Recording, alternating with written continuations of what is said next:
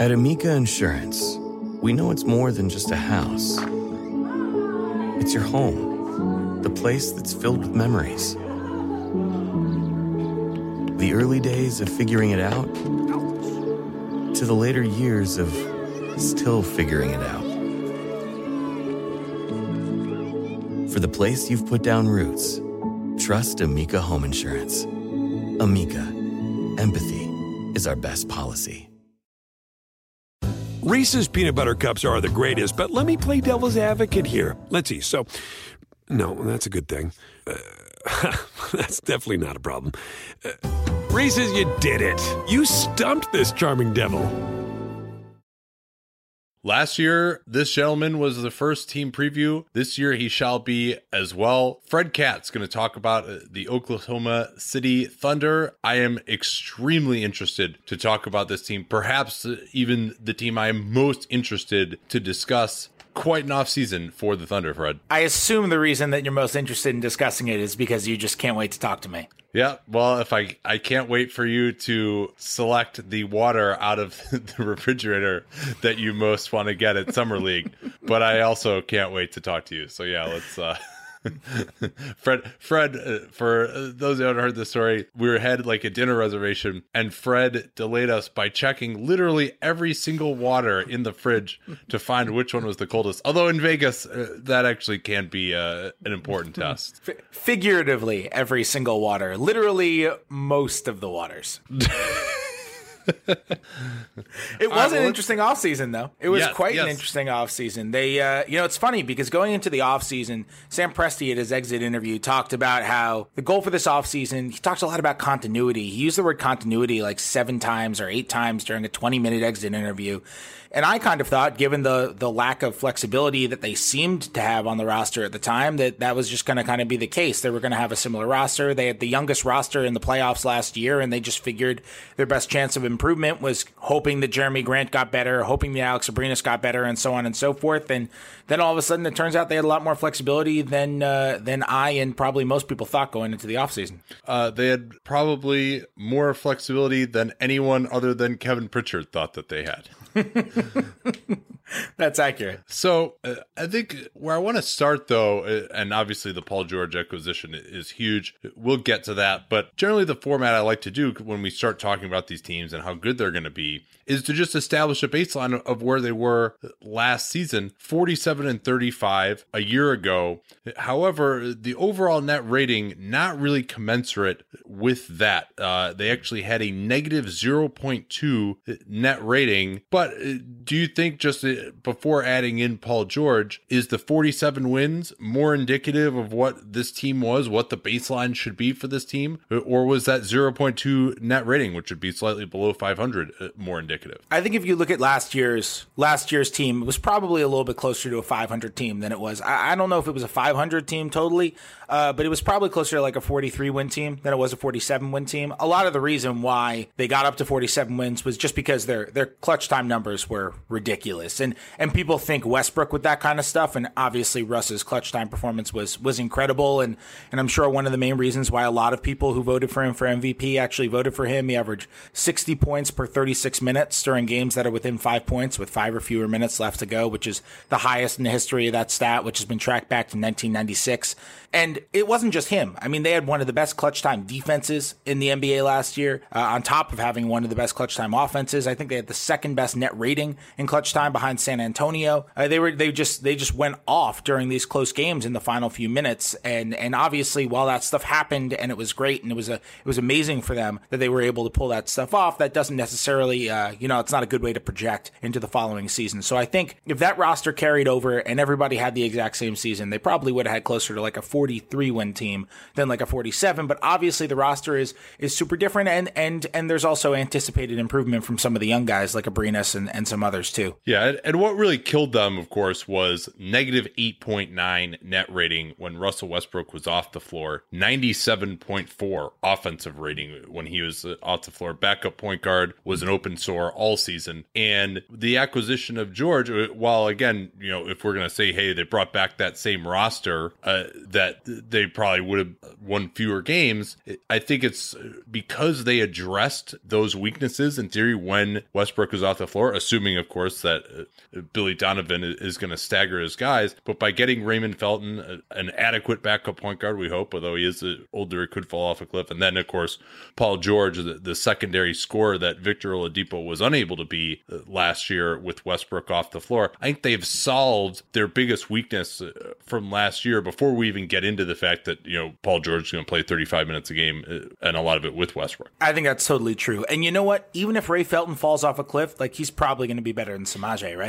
Like, I just, I can't see a scenario in which he's not an upgrade on what they had at backup point guard last year, whether it was, you know, the short while that Payne was the, the second string guy or Samaje Kristen was, which was most of the year, or like the five games that Norris Cole was. I mean, during an elimination game, Billy Donovan wasn't even, I mean, he, he went back and forth with his backup point guards during that Houston playoff series last year. And then when it got to game five, the elimination game, he just, he just benched Kristen and benched Cole altogether and went with Oladipo as his backup point guard, which is probably something he should have tried earlier in the year, but it, it just looked off because it was a role that Oladipo hadn't really played. And uh, they just, they weren't in a position at any point, I think, to trust their backup point guards, even if there were times where Donovan was showing that he did trust, uh, trust Christian playing him in crunch time and that kind of stuff. So just, just whatever Felton does, I think he's going to end up being an upgrade on what they had there. And obviously it goes without saying, I mean, Paul George is, whatever you want to rank him, whether you think he's top twelve, top fifteen, whatever it is, like he's, he's one of the best players in the league, and he's just a massive upgrade on the wings that they had last year. And, and he can just do so much more with, and, and frankly, without the ball too, which is really important for Russell Westbrook, just the way he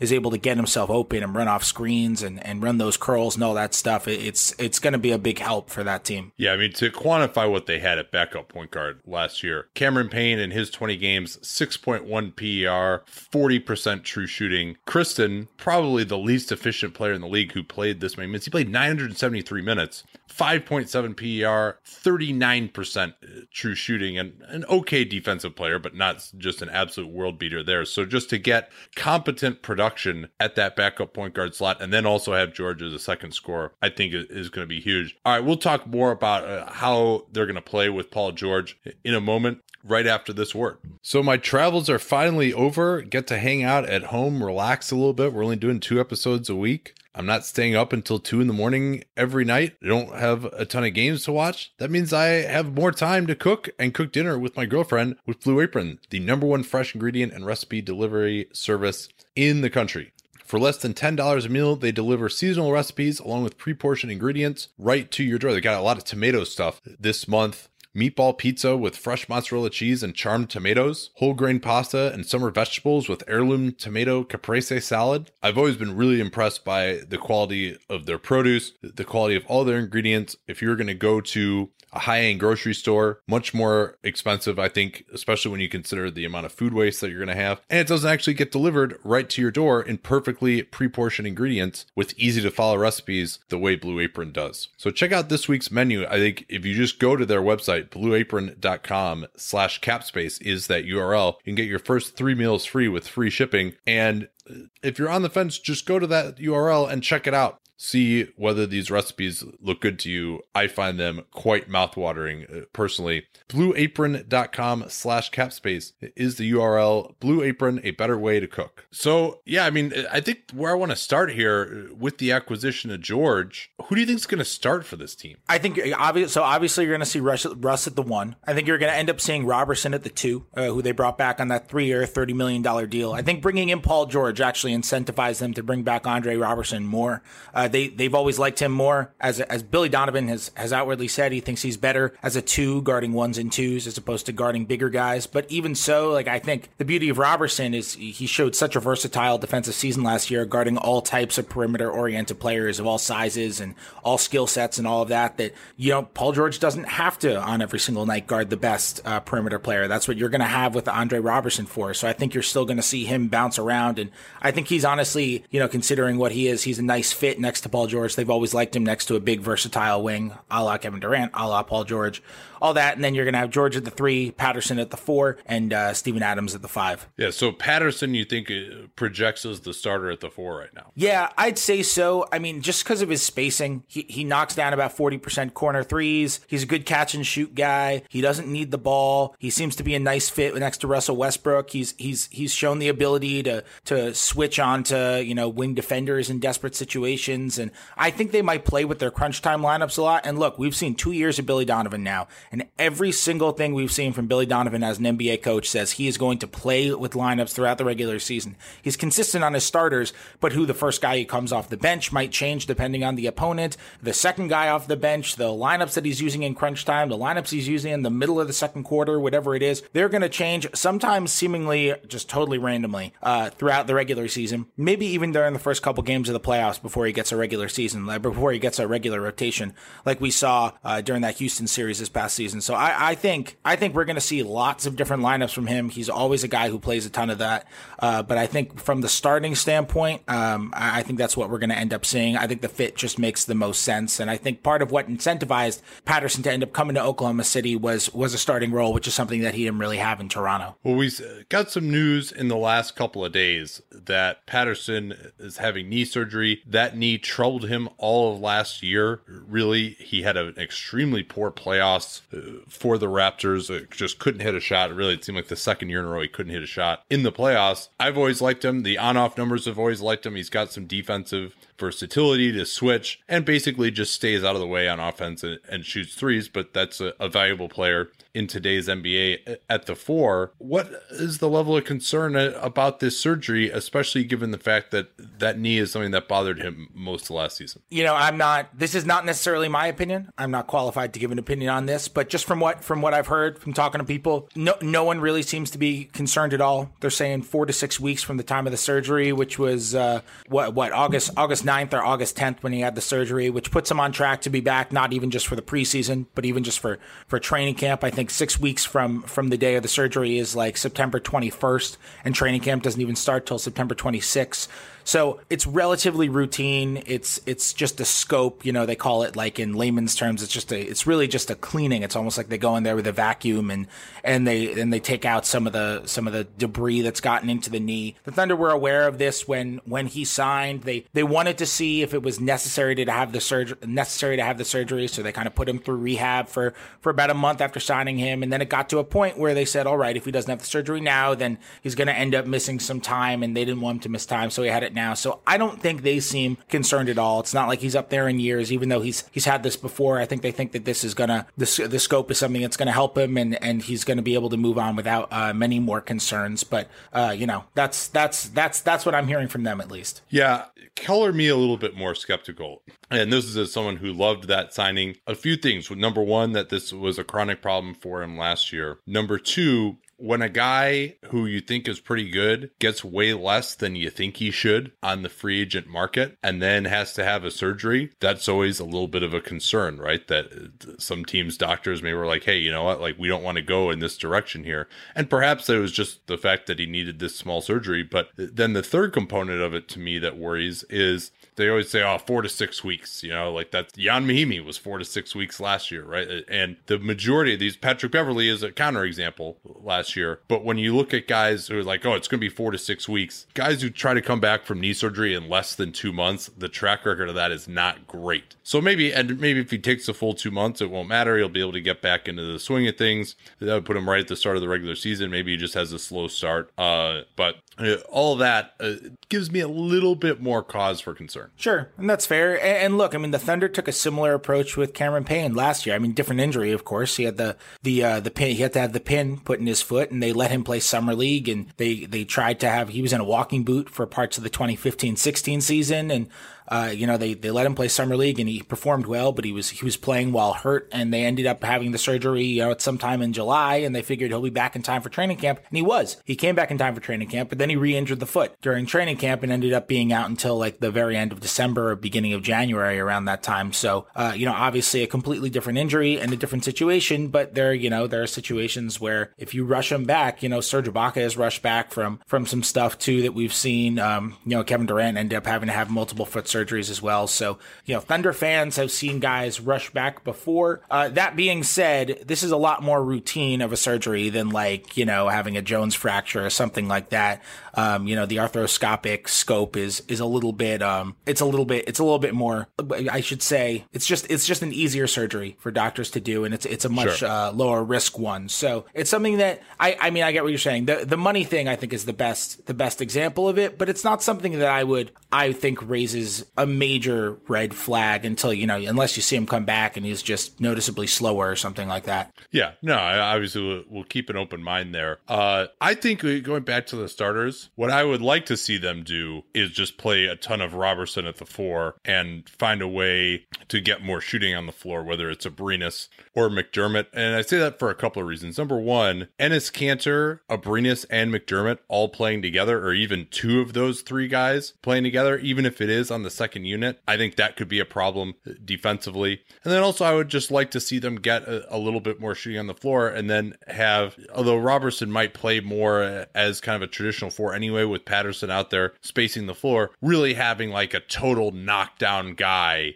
out there could make this team like absolutely unstoppable uh, on offense. Whereas Patterson is kind of like, all right, you got to guard him a little bit. He spaces the floor, but like you're not freaking out if he takes a three. Whereas uh, Abrines, if he becomes a shooter that I, I expect him to, to get to that level this year, and then McDermott obviously has a nice track record from three as well. I think that's a good point. And and I, I, it's definitely possible that at some point in the season they go to something like that. I think they're certainly going to play lineups like that a lot, you know, angling Roberson towards towards playing the four more. I think it's hard to start Roberson at the four, though, because I don't know if he can guard every single four. I think with the late, the way the league is moving, he can he can guard many, if not if not most, of the starting fours in the league, because a lot of them just kind of spot up. But but the, the bigger guys, the really bigger guys, like the more conventional throwbacky types of fours, I don't think he's capable of guarding those. Like he even struggles with like he even struggles with a Danilo Gallinari type, where a guy a guy who's who's bigger than him and who can both shoot and then go and post him up. Because Roberson really, in terms of just his body type and his size, like he's really a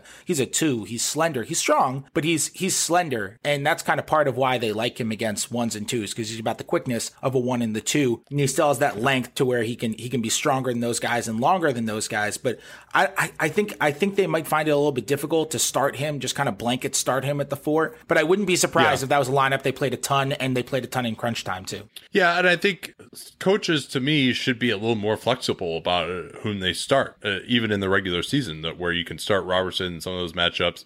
If you're going against the Pelicans and uh, Anthony Davis, uh, maybe you could start Patterson uh, instead. Um, uh, so they brought in Paul George. Westbrook, of course, uh, famously had uh, the highest usage rate in N B A history last last year, over forty-one percent. Uh, is he going to change the way that he plays with Paul George there? There are some who say, too, that uh, Draymond Green would be among them, who, who says uh, that Westbrook shot uh, Kevin Durant out of town. Uh, and, and that might be simplistic, but is there a feeling that Russ is going to change how he plays now with George in the fold, especially because, in theory, they are trying to recruit George to stay here in the long term? I think it all depends on how you define change how he plays. Like, I, I don't think he's going to have a usage rate upwards of forty percent again this year. Like, I, I don't know if that's if that's possible. If he does, this team is going to have serious issues uh, figuring out how to be compatible on the court. And and I say that thinking that Paul George, of like every top twenty player in the league,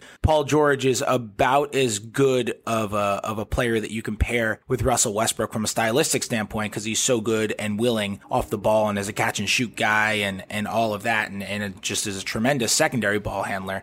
So I, I say that even even while acknowledging that. But I, I think being ball dominant, like that's part of Russ's, you know, basketball D N A. You know, even with Durant there, we were still seeing usages in the low thirties and that kind of stuff, stuff that, you know, was was coming close to leading the league in in many uh, many of those years. And and I think we're still going to see that. To me, I think the biggest thing is that when Russ is off the ball, I think he he needs to figure out how to play play off the ball, because historically when he is off the ball in those seldom moments, he's pretty stagnant. He doesn't really set screens. He doesn't run off screens. He doesn't really cut. He just kind of hangs out, whether it's in the corner, whether it's on the wing. He just kind of hangs out wherever he is, and he waits for the ball to come back to him. And I think if they can figure out ways to use him off the ball and keep him active, maybe it'll it'll it'll help him settle down to a thirty-two percent usage, to where you can have him at thirty-two and you can have Paul George in the in the high twenties or something, and, and it can work similarly in terms of distribution to how it worked with Westbrook and, and Durant. And I think that way you can kind of keep everybody happy, you can keep defenses guessing, and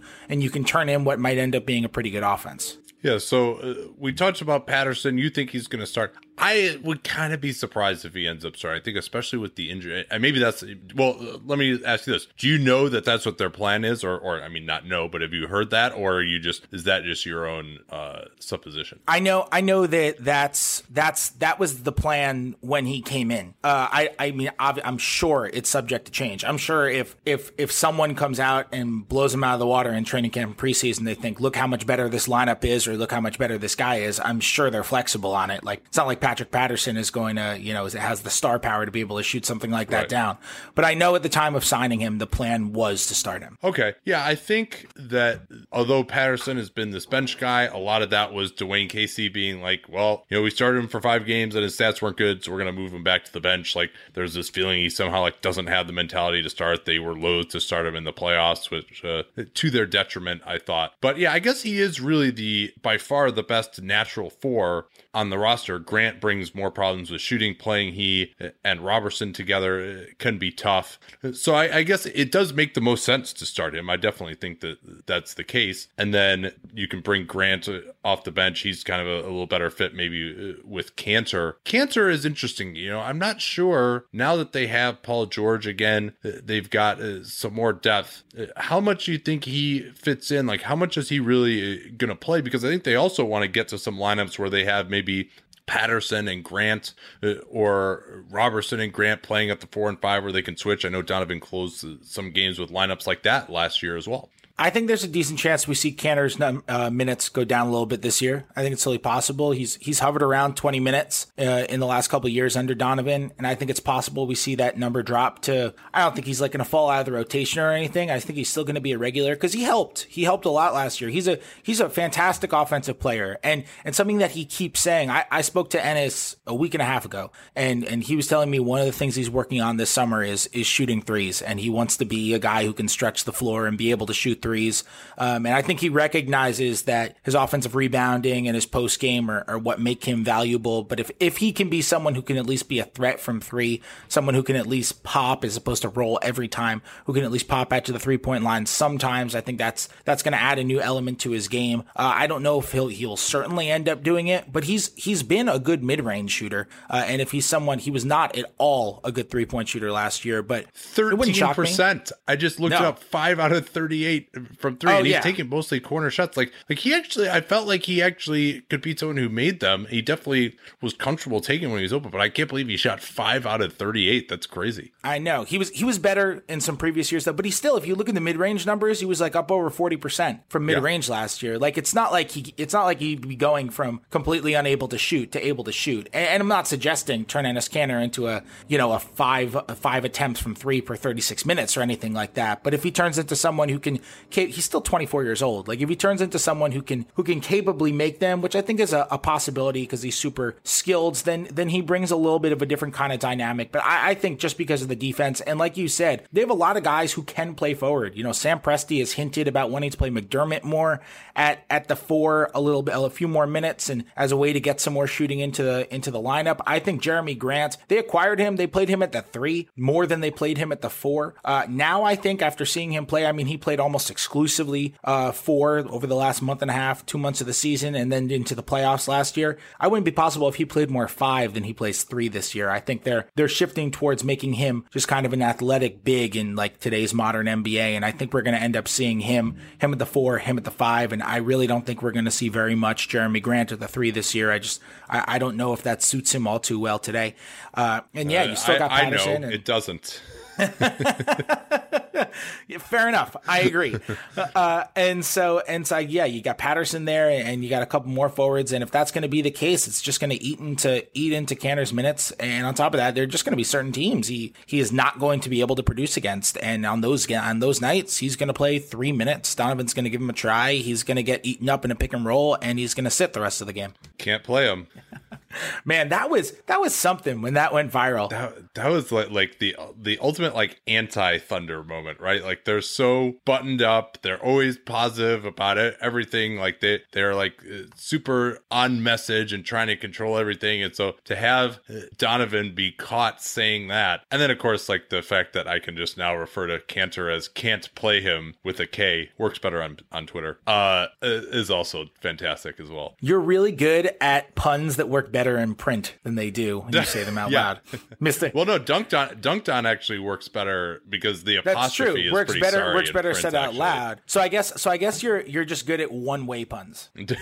You're like the Andre Roberson of of punning. Uh, so uh, let's see, where were we here? I, I think we talked about some of the new additions. Felton, you know, presumably he'll just come in as a, a normal backup point guard, play his fifteen minutes a game. Because one thing that people forget is that Russ actually did not play that many minutes last year. They try to keep him down pretty low. I know some of the research that they've done, Royce Young has talked about this, I'm sure you heard this as well, has shown that he doesn't play that well when he has to play stints of longer than about eight minutes or so. Do you think that Donovan will go with staggering Paul George and Westbrook? They st- started off in his tenure playing Westbrook and Durant together. Then they switched that up the second half of the twenty fifteen sixteen season. What's your impression there? I think they will stagger. And uh, I don't know that because I've heard it directly. That's just kind of my guess based on knowing how Billy's mind works when it comes to basketball. He always wanted to stagger Durant and Westbrook. Kevin, Kevin Durant didn't really love being staggered with Russell Westbrook. He liked playing along him, right. which I always always thought was weird because it, it runs totally counter to Durant not liking to play next to Russell Westbrook, right? Right. But for yeah. years, for years, he said he didn't want to be staggered with Westbrook, and if if he if he disliked playing with him so much, you'd think he would take an opposite uh, an opposite approach to that. But for years, he didn't. And then right around halfway through Donovan's first year there, twenty fifteen sixteen, the year they lost to the Warriors in the in the conference finals, then Durant kind of came around on it and said, "Okay, let's do." I, I always thought that was one of Donovan's better coaching moves uh, during his first season. Just being a guy who was able to convince Kevin Durant, because because Scott Brooks, who I always thought did a good job, especially in controlling the locker room, controlling egos, convincing guys this is how, you know, setting up a culture, basically. That was Brooks's best attribute as a coach, and, and we've kind of seen a similar thing in Washington with him too. With Billy Donovan, I mean, Brooks was never able to do that, and Donovan was able to convince Durant this is this is the best way to go. And I've never I've never really known how that conversation ended up going,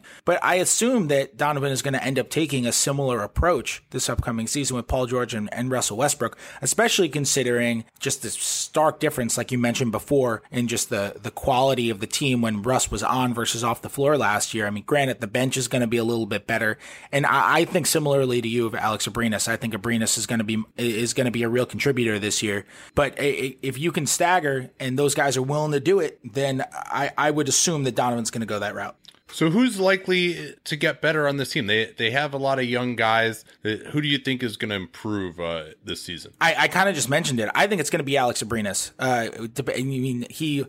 He got off to a slow shooting start to begin last year. If you take his numbers from, uh, he had a five three-point game. He made five three-pointers against uh, against the Pelicans in a game in December. And from that point on, he shot over forty percent from three the rest of the year. That was his rookie his, season. His jumper just looks good, man. Like, he's one of those guys. I mean, like, even when it wasn't going in for him early in the season, like, his misses weren't bad. He just has a beautiful form. Like, I definitely just watching him, like, you trust that he can be a very, very good three-point shooter. He's extremely fluid. Like, it's extremely natural. He's excellent on catch and shoots. And you know what's an amazing thing about him? Russ passes him the ball. Like, Russ doesn't... There are some guys who Russ doesn't like passing the ball to, and there are some guys Russ likes passing the ball to. Like, we don't see it that often because he doesn't play with Kanter that often, but he'll pass Kanter the ball because he has a lot of confidence in Kanter's offensive game and scoring ability. There are some guys he doesn't like passing the ball to. He likes passing the ball to uh, Abrines, uh, and it's kind of uh, rare. Uh, who, who are those guys? guys. Domantas Sabonis, he did not like passing the ball to. Yeah, well, if uh, I, I kind of understand that.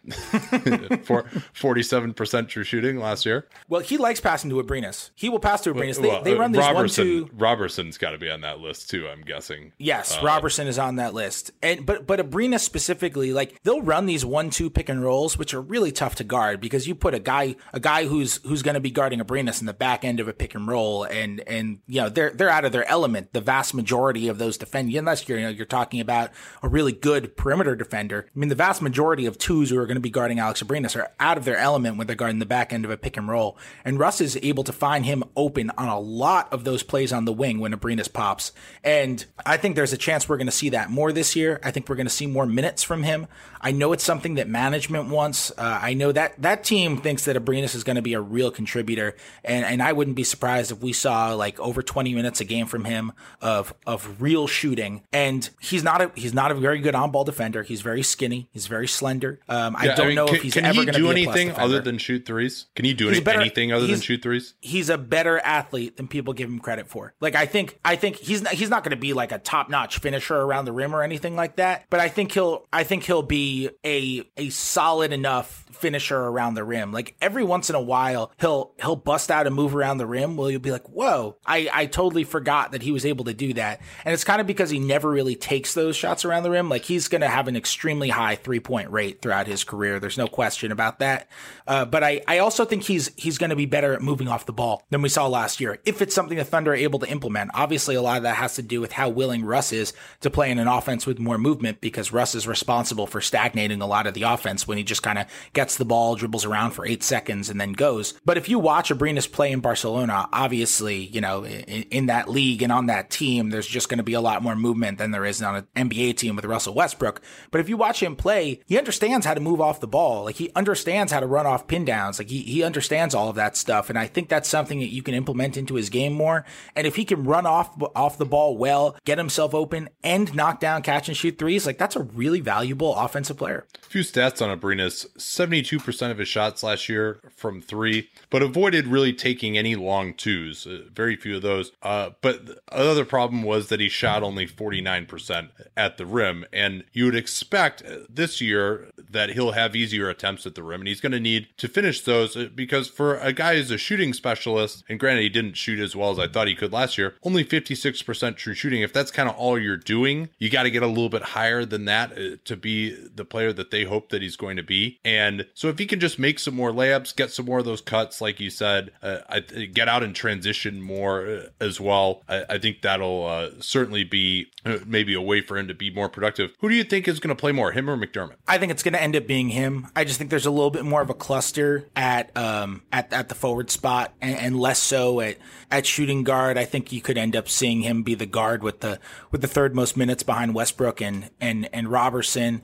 Um, and, and I think Abrines, while he's, he's certainly not, I mean, he's not even an average defender right now. I, I, there's no doubt in my mind he's a better defender than Doug McDermott is. I mean, I think Impossible. McDermott, I think, I think he's definitely a better defender than Doug McDermott, which is, is something that could, could break a tie in that way too, if you think they're even tied.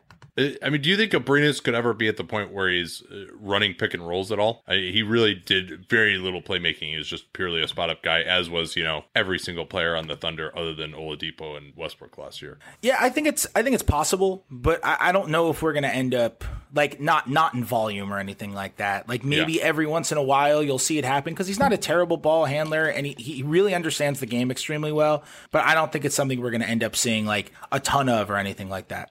So you picked him as someone who could get better. I mean, I still think McDermott can improve. Uh, it's just, I've always felt like he was underutilized actually as like a scorer with the ball in his hands, like that he could go to work against guys in the post because he's always guarded by someone who's terrible. But once again, he's not going to get a chance to do that uh, on this team. So we can kind of for- forget about that a little bit. You know, he has these defensive limitations uh, as does Abrines, but I agree. I think Abrines at least has some modicum of quickness, whereas McDermott doesn't really have any good defense defensive attributes at all. Can um, I add one Abrines thing as yeah, well? Yeah. Um, you just you mentioned you mentioned the efficiency, um, and and I do think he he struggled and like admittedly struggled figuring out. He talked about how he, he struggled figuring out the pace of the game a little bit and the style of the game his first about month and a half. And I mentioned that game against New Orleans that was December twenty-first. From that from that game on, he he hit five threes in that game, and from that game on, he was at a fifty-nine percent true shooting. So I, I think it's possible that's kind of more the player that he was yeah. last year. Uh, I think that's that's a fair a fair benchmark. I don't think that's just kind of an arbitrary starting point. And then he got hot. Like he he talked about,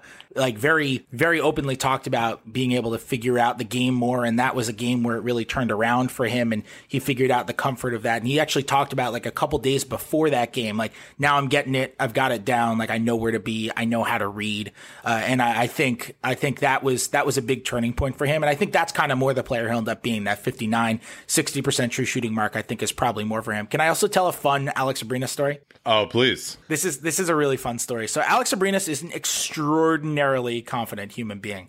Uh, I don't want to say cocky because cocky has a negative connotation. He's kind of confident, and he's an ex- he's a very nice guy, and he's kind of confident in this extremely endearing way.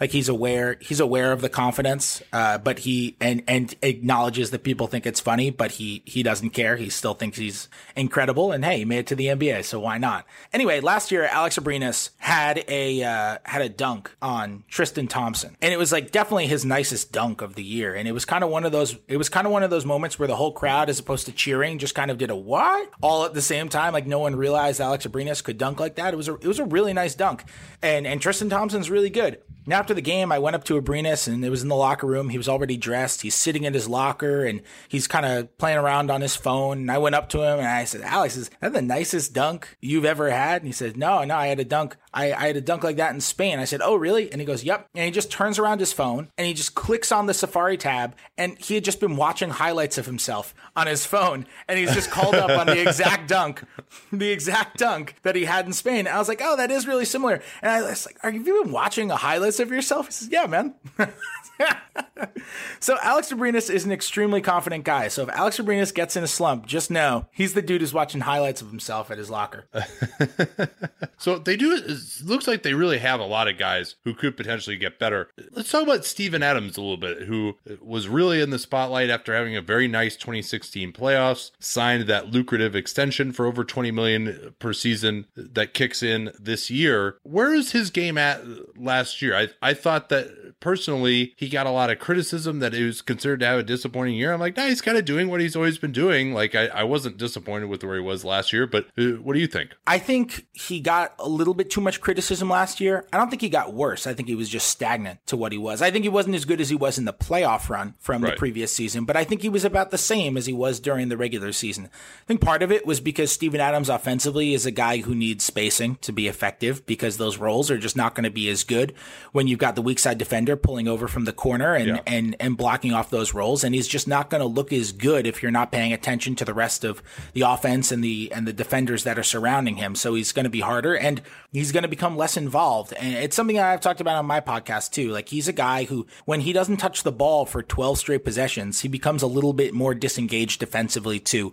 I think when he, when he gets his, when he gets his touches, you just see him a little bit more engaged. He doesn't, he doesn't zone out quite as much. He's, he's a slightly different kind of defender as well. I still think Steven Adams is going to make the leap to being a, a really, really good uh, starting center. Like, I don't think he's going to be, you know, a top-notch perennial all-star or anything like that, but I think we can end up seeing him as as a guy who can be in the discussion for an all-defense team, who can, you know, be a really good role guy. I think he's one of the best screen setters in the league. I don't think they use him well enough as a screen setter. He doesn't set that many screens. He doesn't get that many screen assists, and I think that's a flaw in their offense. Again, yeah. that a lot of that a lot of that comes back to Russ with the off-ball but, screening and that kind of stuff. They're going to run more pin downs with him setting a screen for Paul George, I think, this year. George is really effective coming off of, of uh, pin down screens on the wing. Yeah, he's he's great at that. I mean, that's like his best off-ball attribute.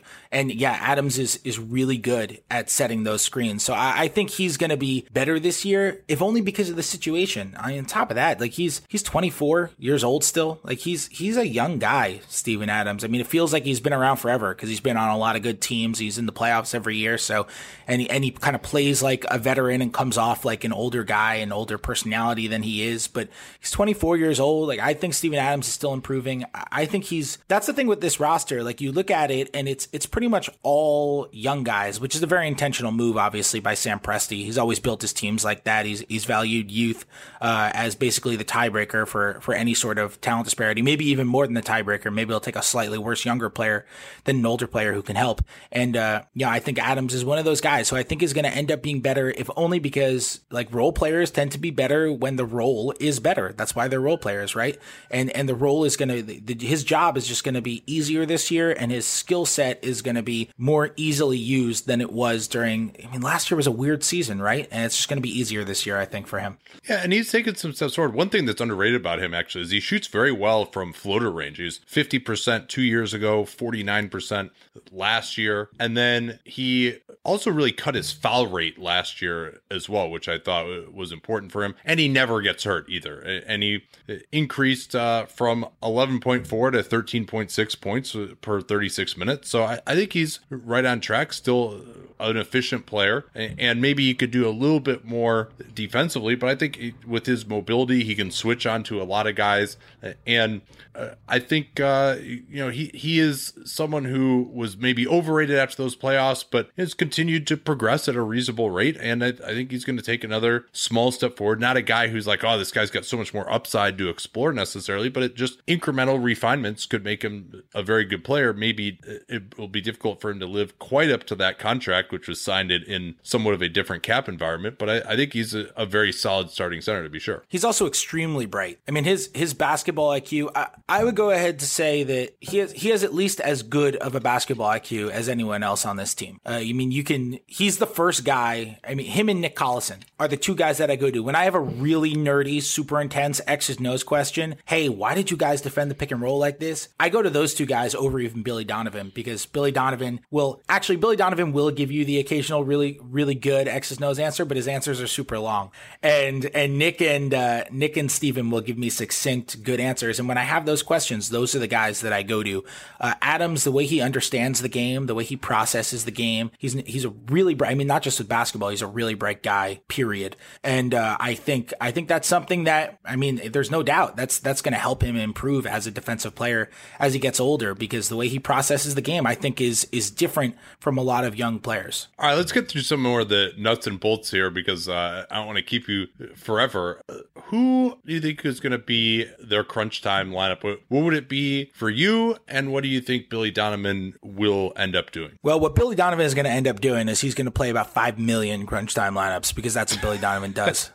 Like, he, they're going to have eighty-two crunch time lineups plus however many playoff games they have, because that's, yeah. that's Billy, right? Like, it's, it's amazing. Like, they play so many different lineups. And sometimes, I mean, you know, Samaje Christian well, just well, randomly Westbrook, playing shooting guard one night. Westbrook and George have to be in there, right? So, but I mean, do you think every other one of those spots is, is fluid? I mean, we've got it's, like, it's going to be a I, lot I of matchups. Adams I think Adams will there, almost, but... Adams, Adams will be out there. It'll be Westbrook, George, Westbrook, George, and Adams are going to be out there. But I think on yeah. some nights it, for the most for most of the time. But that being said, Adams is not guaranteed a spot. Like, there were times yeah. this past season where where they wanted to play Jerami Grant at the five when they're playing against the team. You know, let's say let's say they're playing against Houston, and Houston plays one of those lineups with like Chris Paul, James Harden, and three wings. Like, they're playing P J Tucker and Trevor Ariza and Ba Mute or something like that. And they're they're going with that. Like, Billy Donovan is is going to counter with Jerami Grant at the five. Like, it may not even need to be that extreme to have something like that. And I think there are going to be moments where they're going to try Patterson at the five, depending on how things are going in the game and, oh, and man, how that could be unstoppable. I mean, I guess your only question there is they if they could just have one more kind of two-way wing, because they play Patterson at the five, then you either you're playing Grant and you're kind of then you got two non-shooters on the floor with Robertson and Grant, or you got to go McDermott or Abrines, and those guys are can be attacked. Maybe they will even see them go with like Raymond Felton Felton and Westbrook together to close games as well if they wanted to, because Felton is kind of a stockier guy, can switch a little bit. Yeah, that's what Rick Carlisle used to do. He used to play Felton at the Felton at the two, and and and he would guard some guard some shooting guards for him when he was in Dallas. So yeah, I mean, I think that's that's definitely possible. I mean, yeah, I mean, Ro- Roberson allows them a lot of defensive versatility. Paul George obviously does the same. Uh, you know, Patterson does the same there. Jerami Grant, who I think Jerami Grant, I think is a is a better defender. Like the idea of Jerami Grant is a better defender than actual Jerami Grant, at least for now. Yeah, maybe he can improve. They, they Donovan loves Jerami Grant. Uh, I I see it. I mean, he's a he's an amazing athlete, and he's tremendously long, and he's quick, and I, I you know you yeah. see the potential to be a guy who can both switch and defend the rim, which is obviously he's a really rare dual set. He's nasty in I S Os. He's pretty nasty in I S Os, actually. I think like if you get a guy that he is a little bit bigger than who tries to go at him one on one, like you'll see him just like swallow dudes up every now and again who try to go at him one on one and just make him look like they have no chance whatsoever. Yeah, and he makes some tremendous plays also. Like even even from the weak side, you'll see like these unbelievable flashy blocks, but they're still like, you know, he's still that young guy who's going for the block a lot and who's still often late in help, and like there there are still times where he'll miscommunicate. You know, maybe he's supposed to switch and he doesn't, or vice versa. And and I think those are things where he's learning. Like these are all things that can be taught, and these are things that he can he can learn. I just don't know if he's he wasn't there last year, at least. That being said, I think he actually got a lot better. Like if you watch him in November last year, I think he was nearly the player that he was in that playoff series against Houston when Donovan's playing twenty-two minutes a game, playing him at the four, having him switch onto Harden every time a pick and roll goes against him. Like that's where his his value was. So I think I think they're gonna end up using him that way. And Billy Donovan is a huge fan of his. I mean, he he loves him. Billy Donovan loves the the defensive potential of like athletic long guys, and he will he will play those guys forever. He he loves that type of player. So I think I think he's gonna end up getting minutes at the four and get end up getting some minutes at the five. And yeah, you could see him in crunch time, especially if he ends up continuing to improve, because he, he's got room to do it. All right, what are the big strengths of this team? Well, their star power, which is a generic strength, but I think a solid one. I mean, where where does their top two rank amongst the best top twos in the league? It's got to be one of like the five best one-two combos in the N B A, sure. At least, right? Um, and the defensive versatility, like it's something that you've talked about and we obviously just talked about for a while. Like they might be the best stocked team to defend a Warriors like offense of any team right. in the league, just because of all the different, like we just talked about, all the potential defensive combinations they can have, whether it's Grant at the four or the five, or Patterson can guard multiple positions, George and Roberson. And I think they they could potentially, if, if Adams makes a defensive leap and and becomes, you know, like a, just a reasonable defensive leap, just a defensive leap that a To a good defensive twenty-three year old makes to when he becomes twenty-four, you know, and, and if, if, if you end up seeing that, you see a normal defensive season from Paul George, just what you expect out of him, a normal one out of Patterson. Roberson is, is one of the three or four best perimeter defenders in the N B A. I mean, he can guard like three and a half positions. Like this is, this is a team that you can play a gazillion different defensive lineups with. I mean, even Ray Felton has a little bit of defensive versatility there. And, and if you can, if you can, you can play a million different of those lineups, and if you can guard those teams well and you can switch like crazy, like this is the ultimate modern defensive team. And I don't know if they're going to be like number one in defense, but they were number ten last year, and I think they're certainly better defensively than they were last year. Yeah, I, I think that's pretty clear, and we'll see how much George can give them. I thought he took a step back defensively last year, though how much of that was just being the only guy who knew what he was doing on the Pacers, and how much of that is him maybe moving into a new phase of his career, I, I'm not sure, but uh, hopefully with Westbrook there, he can provide more energy defensively as well. And, and I agree with you on the Warriors. I think not only do they have guys who are at the three and the four, and maybe even the five potentially who can switch, but their ones, Westbrook and to a lesser extent Felton, but definitely Westbrook. Westbrook's best aspect of his defense to me is what he's able to do on switches in the post. Yeah, I think that's a great point. That's a great point. And there are not a lot of best aspects of Westbrook's defense, but uh, that, well, that, that probably is the best one. Hopefully that'll get better this year now with reduced offensive responsibilities, although, you know, it wasn't really that great but before that either. You know what I think his uh, best chance of yeah. it getting better is this year? I think his best chance of it getting better is that he already averaged the triple-double and doesn't need to chase the rebounds anymore. Yeah, maybe you're right about that. And, and you have to uh, – that's actually an interesting question. Uh, like, do you think he takes a step back this year? We haven't talked about who really is likely to regress as a young team, so he to me really seems like the main candidate as someone someone who's going to not uh, be as good as he was last year. I mean, I think he, he could be, you want to say he could be more efficient, but really it seems like it doesn't matter how often he shoots. He just kind of takes the same shots and he makes the same percentage of them every year. Yeah, I I think he's going to take a step back this year, but like, of course he's going to take, like, like the same way that, like, if you asked me going into last season, is Stephen Curry going to take a step back after he had one of the ten best offensive seasons in the history of the N B A? I'd be like, yeah, I'm not going to predict a dude to have one of the nine best offensive seasons in the history of the N B A. I'm just not going to do that. So I, I think he's going to take a step back. That that being said, last year when somebody, when I was asked if he could uh, average a triple-double, I don't remember if we discussed it on the preview podcast last year or not, but going into the season, I was like, no, he's not averaging a triple-double. There's no way. And then he ended up doing that. So I'm I'm consistently wrong. And then they asked me if he was going to break the record halfway through the year. I was like, no, no way. So I'm consistently wrong on, on Russell Westbrook. But I, yeah, I think he'll end up taking a step back. I, I wonder, do you think he could be more efficient? That being said, he had by far the best three-point shooting season of his career last year, and yet his mid-range numbers totally fell off the chart. He was like thirty-four percent from mid-range.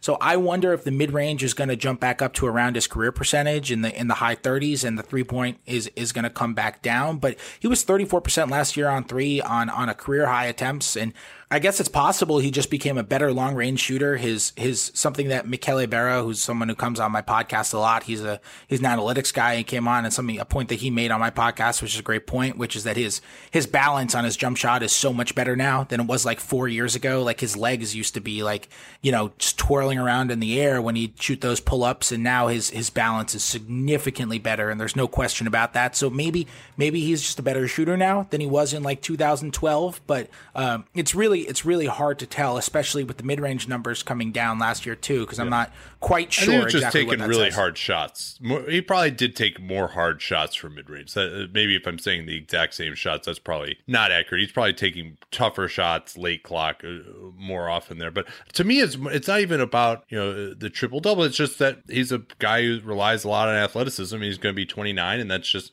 you know, you're past your athletic peak at that point. I think it's more just a natural consequence of aging than just that, like, oh my God, he was so good last year, like no one could sustain that. I actually think what he did last year is, I mean, other than the rebounds, is pretty sustainable. I mean, you just got to attack every time and have no one else on your team. So, I mean, it's going to change because they have George, but I think also just the, the fact that in terms of just how good of a player he is in a vacuum, it's he's going to take a step back just due to aging a little bit. I think that's totally fair. I mean, he relies on his athleticism probably more than any great player in the N B A. So, sure, that that's totally fair.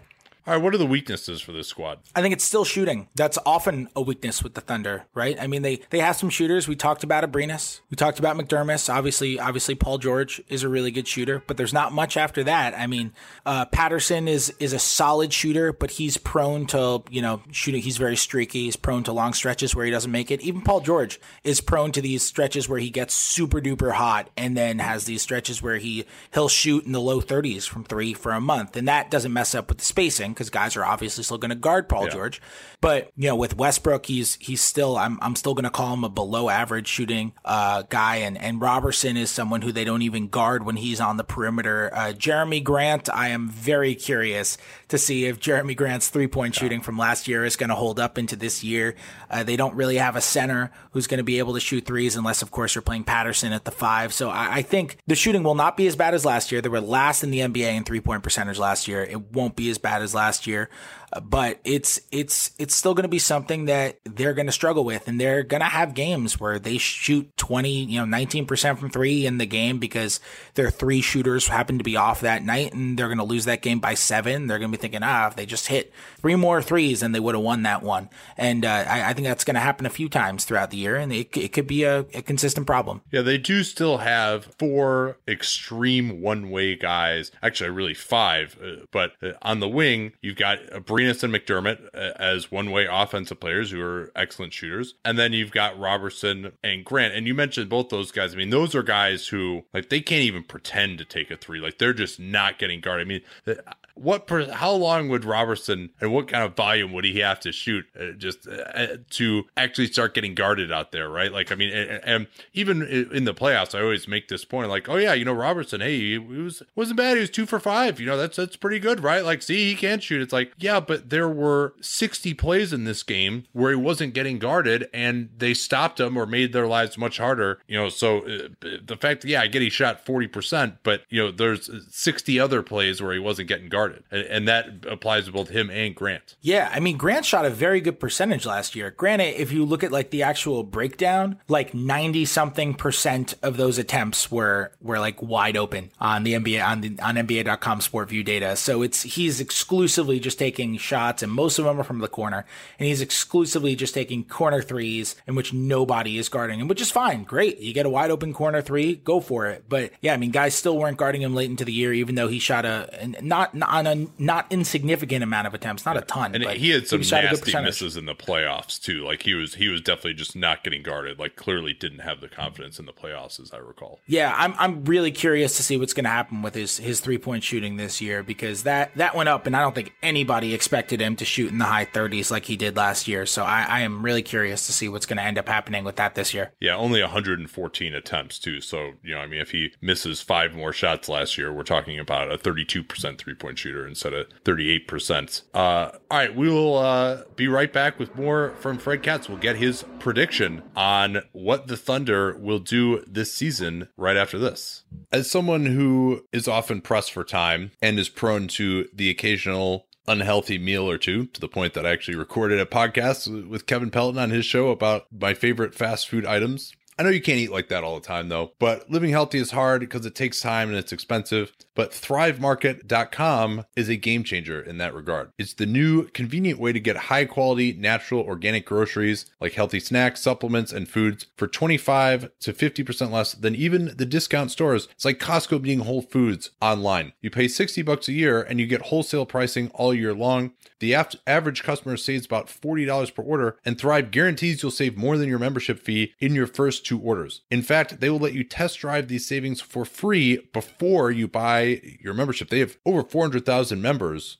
And I would recommend that you go to that special U R L that we have to get an extra twenty percent off. And also just check out their wares. thrive market dot com slash capspace lets you test drive it free for thirty days. But just go on there and see what they have. I bet you they have a ton of stuff that you either buy regularly and it'll be less expensive, or that maybe you don't buy because it's too expensive. And now you can get it at thrive market dot com slash capspace. Once again, thrive market dot com slash capspace is that U R L.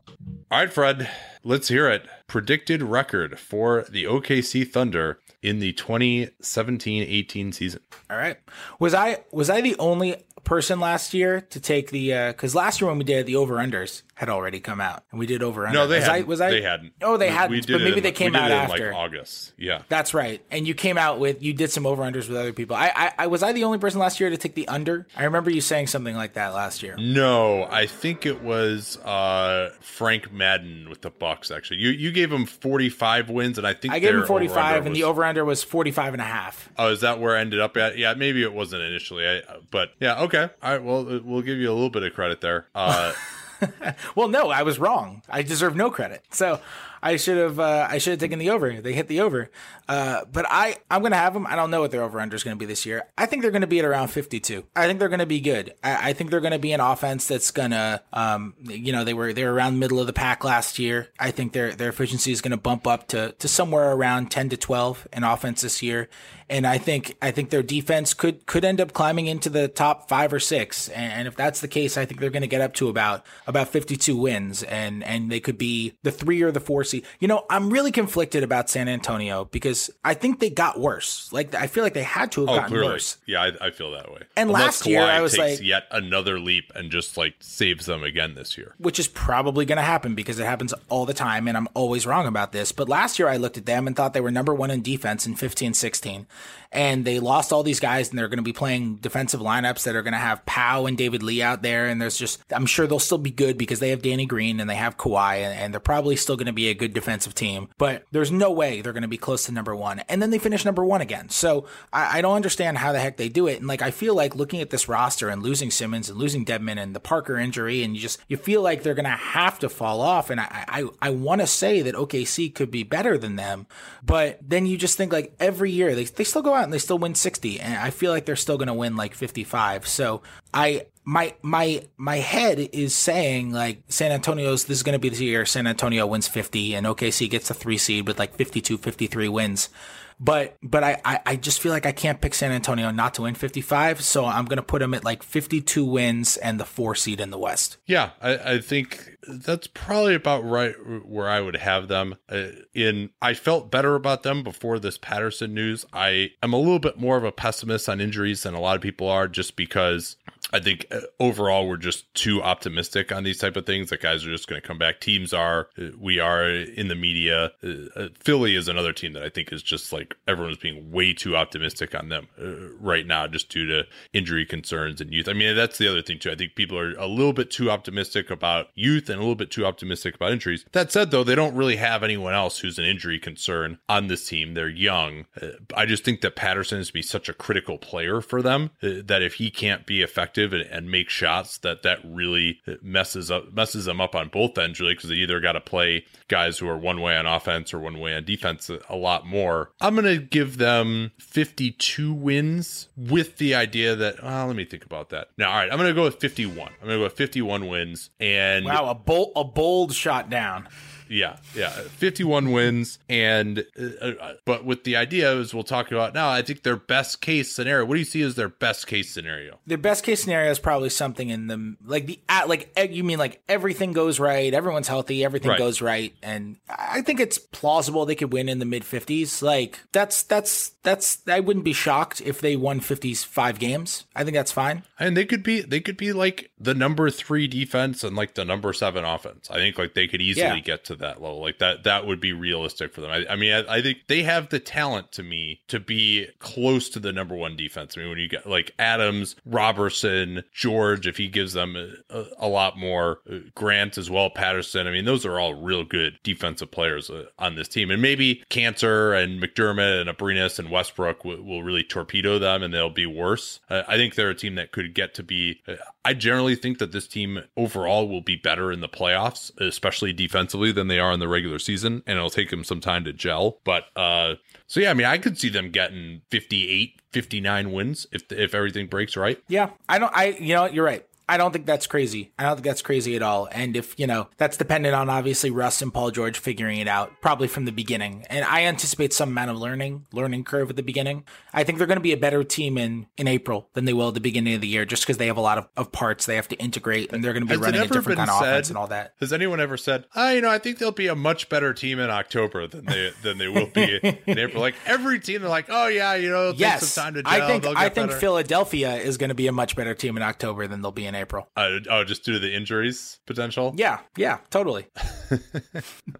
Philadelphia's totally going to be a better team. I'm, I'm totally with you on Philly. Uh, but yeah, no, I think I that that's the thing you say about teams that are integrating new parts. And it's not just that they're bringing in like, because they're not bringing in that many new guys in terms of just the number right. of guys, but their impact that they're changing is totally different. And they're going to have to run a totally different offense than they did last year. The offense they ran last year, I believe, is casually referred to as the Russell Westbrook offense. And they're not You know, they're not going to be able to do that and, and maintain success this year. So they're going to have to change how they run things, and they're going to have to change how they do things. And that's going to be an adjustment for, for everybody, I mean, including the coaching staff. So I, I think there, there could be some, you know, Russ and Paul George have to figure it out and all that.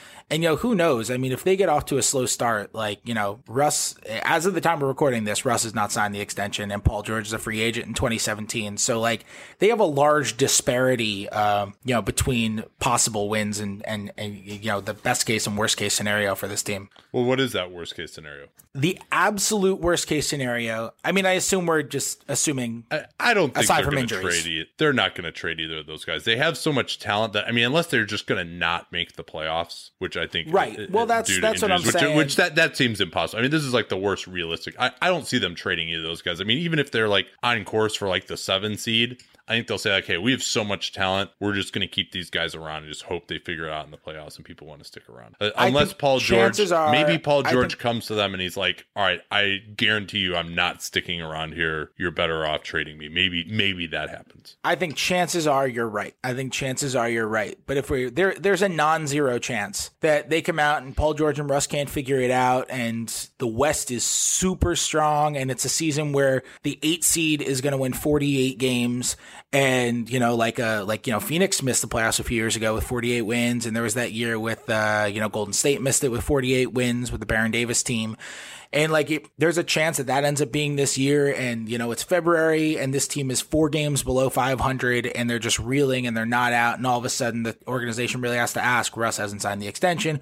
Paul George isn't, you know, Paul George, there's no way he's coming back. And they have to figure out, all right, well, there's going to have to be a major rebuild here no matter what. Um, and they're going to have to figure out if they want to, if they want to deal those guys or not. And that, that, I don't think that's going to happen. But if we're talking absolute, just like we were talking about absolute best case scenario, if we're talking in the absolute worst case scenario, I think that's it. And I think that's something that they will ask themselves if they're in that position. Yeah, well, with Westbrook, uh, that extension, he can only sign that during the offseason. Once the, the the day prior to the first day of the regular season is the last day that he can sign that designated player extension. So if he hasn't by then, it's definitely going to be high drama throughout the season. I would put them at maybe forty-four wins as a worst case scenario. I mean, I think there's no way they won't be better than last year just from the fundamental standpoint. Even you're saying, hey, last year they were essentially a five hundred team, that they'll, they got to be at least three wins better than that, unless they're just massive, massive injuries, which, you know, I, I don't, and I don't really include that in these worst case scenarios, unless it's guys who already have a, an injury history. Um, yeah, I mean, what's a, what's the story with that, that Westbrook extension? And, you know, I know that the fact that George is there and may or may not stick around is kind of giving him cover for not signing it. But what is the level of angst that he has had that on his desk for the last month and a half now and has not signed it? I haven't sensed any angst from his side. Um, I, I think, well, he would have signed it otherwise, I'm sure. Yeah, exactly. I think uh, I think the organization, the organization is at least still preaching that they're, and the term that I keep using is that they're cautiously optimistic about it. I don't think they're at the level where, like, they really thought, they really thought Kevin Durant was going to be coming back. At around this time in twenty fifteen, they thought Kevin Durant was going to be re-signing the following summer, and they were super confident in that. And I think that kind of, you know, Durant, Durant changing his mind and, and, and going and signing with Golden State kind of stung them a little bit and has kind of changed their approach to this a little bit more. I think they are, which is why I use the word cautious. They are a little bit more cautious about it. That being said, they, they seem to be um, optimistic about the, the chances of, of Russ signing, signing the designated veteran player exception. So I, I mean, I'm skeptical, to be honest, but that's my personal view. Yeah, why and wouldn't I'm he have just, just signed for, it already? Why wouldn't he have just signed it already? I don't know. I, I don't know the answer to that. And trust me, it's a question I've asked a lot of people, and it's something that I haven't been able to figure out the answer to. I don't know. I, I don't know why he hasn't signed it already. I, uh, I mean, I don't know maybe if you because... want to just, like, get into camp and see how the team looks or something. I mean, I, it's, you know, it's similar to, like, when extensions that you do for, like, rookies or whatever, where you, all right, let's see how this guy looks before we, we do this extension. Maybe he feels that way. He wants to see how the team looks in, in camp, but I, I don't think that that many players think that way, though. No, I, I don't. Uh, that being said, Russ Russ thinks differently than any person you or I have ever met. he is he is a unique person. I mean, even last year, right? Like, so last year he had to he ended up signing the the extension that was for effectively for one year, and he ended up signing that extension, and he didn't do it until August fourth. And he could have signed it earlier. They they they were in a position to give him that extension, and and last year it actually tangibly hurt the team that he didn't sign it because they had to stay under the cap because it was a renegotiate and extend. So they had to stay under the cap in order to for him to sign the contract. So they really weren't able to go out and make any offseason moves or anything like that. They basically had to stay with the same roster all the way through August so they could stay under the cap enough to account for his raise in twenty sixteen seventeen. Uh, this year it has, I mean, if he signs it eventually, it has no negative effect on him waiting one month, two months, three months, as long as he signs by the deadline on August sixteenth or on October sixteenth, he's fine. But it's just, you know, I don't, I don't know. I don't know why he hasn't done it, but the organization seems to think that he's going to. Like I said, I'm, I'm skeptical about it. I, I'm not, I'm not saying that he won't because people keep telling me that they think he's going to. People who know more about the situation than I do keep telling me that uh, they think he's going to end up signing it. But, you know, the question that's worth asking and one that I don't know the answer to is, okay, we don't spend five weeks. Why hasn't it happened?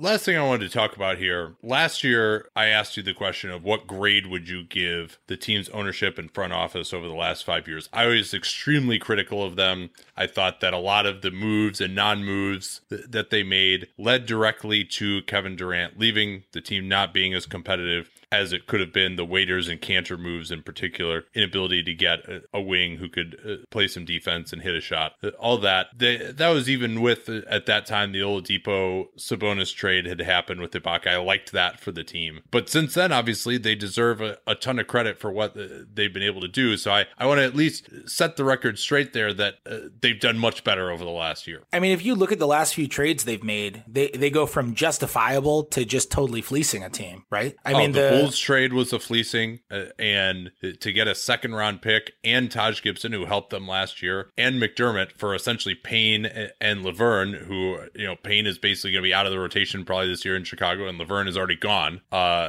that there's that, and then also this George fleecing, of course, uh, as you mentioned. Yeah, and I mean, there's there's the I mean the Jerami Grant trade, I think, was a, a solid a solid swap for them as well. Um, you know, the Joffrey Laverne one, I don't think they would do that again. Again, if they went back on it, but that's not too. I mean, that's a pretty inconsequential move. They gave up, you know, second rounders, and I don't think that was that was such a big deal. And there's obviously the Oladipo trade, if you're going to go back to then as well, which I think was a really good deal for them, because if that deal doesn't go through, they, you know, they got a, a solid year from Victor Oladipo, and they don't end up getting uh, they don't end up getting Paul George, and and they wouldn't yeah. have re-signed Ibaka this summer anyway. So.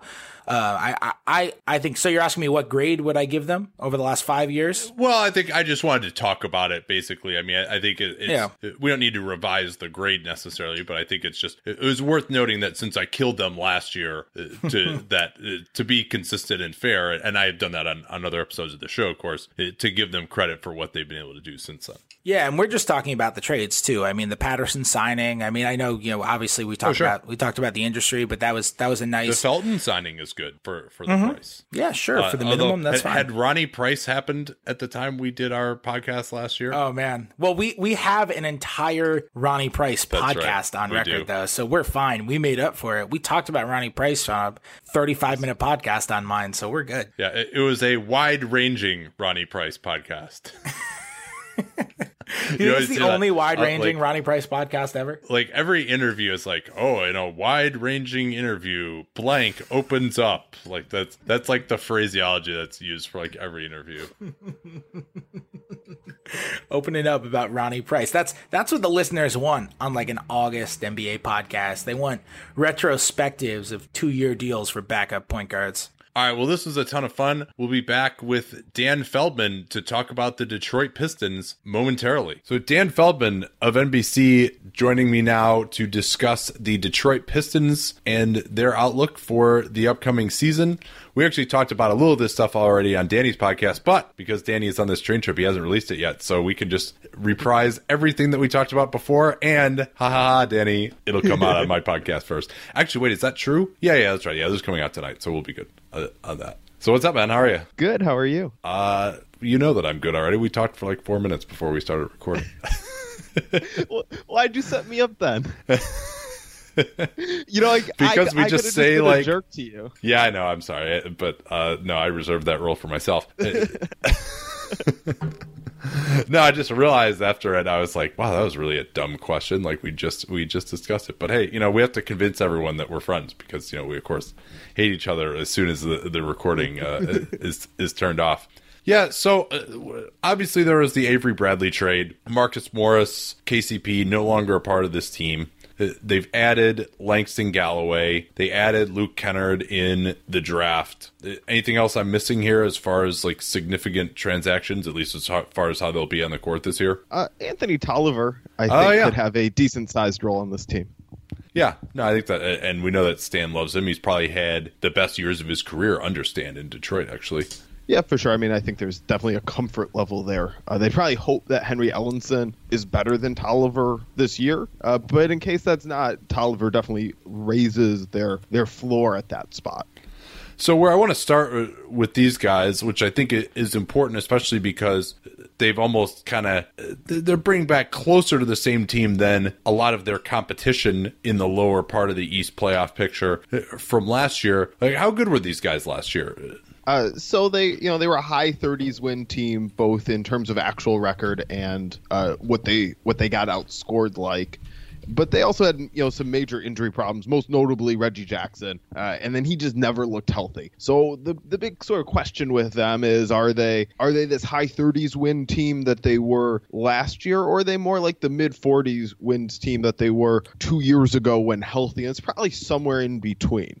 Yeah, thirty-seven and forty-five a year ago, tenth in the East. Expected one loss. Actually, they underperformed their point differential sw- slightly per Basketball Reference. thirty-eight and forty-four was their expected one loss. And uh, the offense was really the big problem for this squad a year ago. It was. Uh, and so the big difference from two years ago, and again, it's like I'm going to keep going back to two years ago because right. it, in some ways that might be more representative of what this team is. In some ways it might be less. Uh, but you have to, I think, combine both of those years. Uh, two years ago, they had this nice, fortifying, central idea of everything's going to be based off the Reggie Jackson, Andre Drummond pick and roll. Well, that doesn't work when Reggie Jackson is either out injured or playing hurt and not really back to himself. Uh, and then maybe as a result of that, maybe not. And this is a key question. Their shot making around that really suffered. Uh, and is that because defenses didn't really have to pay as much attention to that Drummond or that Reggie Jackson Drummond pick and roll and could stick closer to the complementary shooters? Were the sh- shooters just above their head two years ago? Uh, and so whether Detroit is better as a shot-making team is going to be so huge for their offense and then their entire team. Well, it's interesting, actually. Their offensive rating two years ago, only zero point one points per one hundred possessions better than it was last year. But the league-wide offensive climate was so different that they went from thirteenth to twenty-fourth. First last year. I was actually surprised that it was uh, I'm sorry no twenty-fourth last year. Okay, yeah, that, and then in defense they actually moved up from twelfth to eighth, although again they were uh, not re- like they actually got worse in absolute terms but uh, were better relative to the league. Right. And so what do you make of a team like that? And you could you could make the arguments either way, and I'm not really sure. Uh, along those lines, I guess, as long as we're doing the two-year comparison. So I, one thing I think is particularly interesting, uh, all their most used lineups two years ago were all very much in the positive, and all their most used lineups last year were very much in the negative. Uh, so the, the you know, the success Detroit had last year was kind of when they were uh, outside of their normal main used rotations. And so some players changed, so there's not a perfect comparison. You know, two years ago they had Anthony Tolliver and Ersan Ilyasova in some of those lineups. Last year they had Ish Smith and Jon Leuer in some of them. But if you look at that main lineup, uh, that I think we're going to see something similar to this year, at least is the hope. That's Reggie Jackson. And obviously it won't be K C P anymore, but I think Avery Bradley is going to fill a similar role where it's not going to be too disruptive. Uh, and obviously Marcus Morris is gone, but maybe you can have uh, Stanley Johnson or, or Jon Leuer in there. And again, not too disruptive to what it looks like. Uh, but you have uh, those guys, Tobias Harris and Andre Drummond. Two years ago, that lineup was plus three point two per one hundred possessions. Last year was minus twelve point three. Oof. And, and I don't think they ever got their head around why it was so different. Like, maybe their true result is somewhere in between there, maybe. But, like, I think that was something Stan Van really struggled with throughout the year is I've seen this lineup be really good, and now it's not. And so what needs to change? Like, is it just time? Like, will it come together? Is it Reggie Jackson's injury? Is it something else? And so I think the difference between those two lineups was kind of the, the fundamental problem they've been trying to address. Yeah, because in reality, they weren't, they're only five wins worse than the year before. So you think, oh, you know, like maybe they slipped up a little bit. But yeah, it was really the failures of the guys that we thought of as this core, the guys who were supposed to be still getting better, all pretty young guys.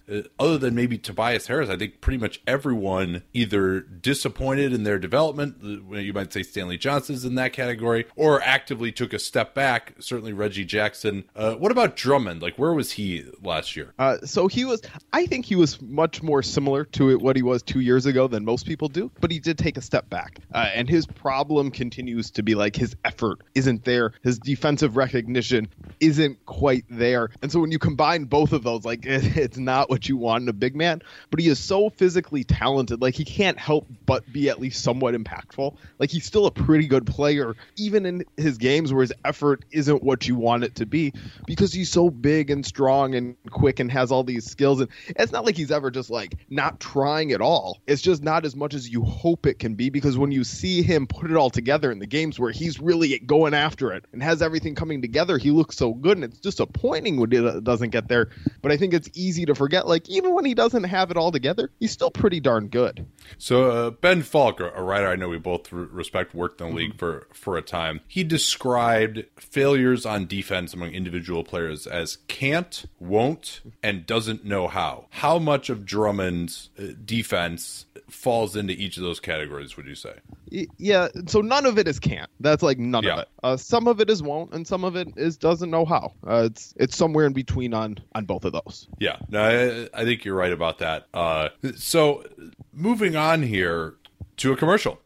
We will do that real real quick here. So we'll be right back after this word from our friends at Movement Watches. Get started with them with mvmt.com slash capspace, the U R L, to get fifteen percent off with free shipping and free returns to over one hundred sixty countries. Great way to support the pod if you're an international listener. Movement Watches was actually started by two college kids who were in much the same circumstance as I was with watches. They wanted to wear stylish watches, couldn't afford them. Department store brands, usually four hundred bucks, five hundred bucks to find a watch that I liked. But Movement watches start at just ninety-five dollars. I've got one that I wear all the time. I really like their forty series. It's a little more minimalist, but they have some larger ones as well. My mom bought one. She bought one for her nieces, my cousins. My girlfriend has one as well that she wears almost all the time.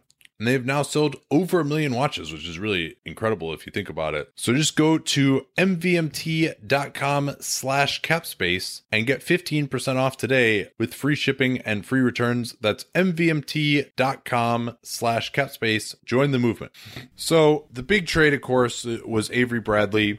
We've talked about that Uh, before on and offline. We've talked about on Dunked On of the long-term implications, but just for this year, do you think that trading K C P and Marcus Morris essentially for Avery Bradley and Langston Galloway, is that an upgrade or a downgrade? Well, so I think you can even take Galloway out of out of the picture a little bit. I understand where you're going with that, but I, I think you can even take him out and say it's probably an upgrade. That that Avery Bradley is is clearly better than K C P. I don't think there's really any uh, dispute about that, and can play similarly similarly enough where there's no cost of changing your style or anything like that. Uh, and so I think it's enough of an upgrade, and there are enough options at forward where, yes, they'll miss Marcus Morris, but however they do their lineup between who wins out uh, in the spot, who's going to get the most minutes. I don't know that Tobias Harris is going to start, but whoever gets the most minutes with him, whether it's Stanley Johnson or Anthony Tolliver or Henry Ellenson, like, I don't think it's going to be that much of a downgrade for Marcus Morris.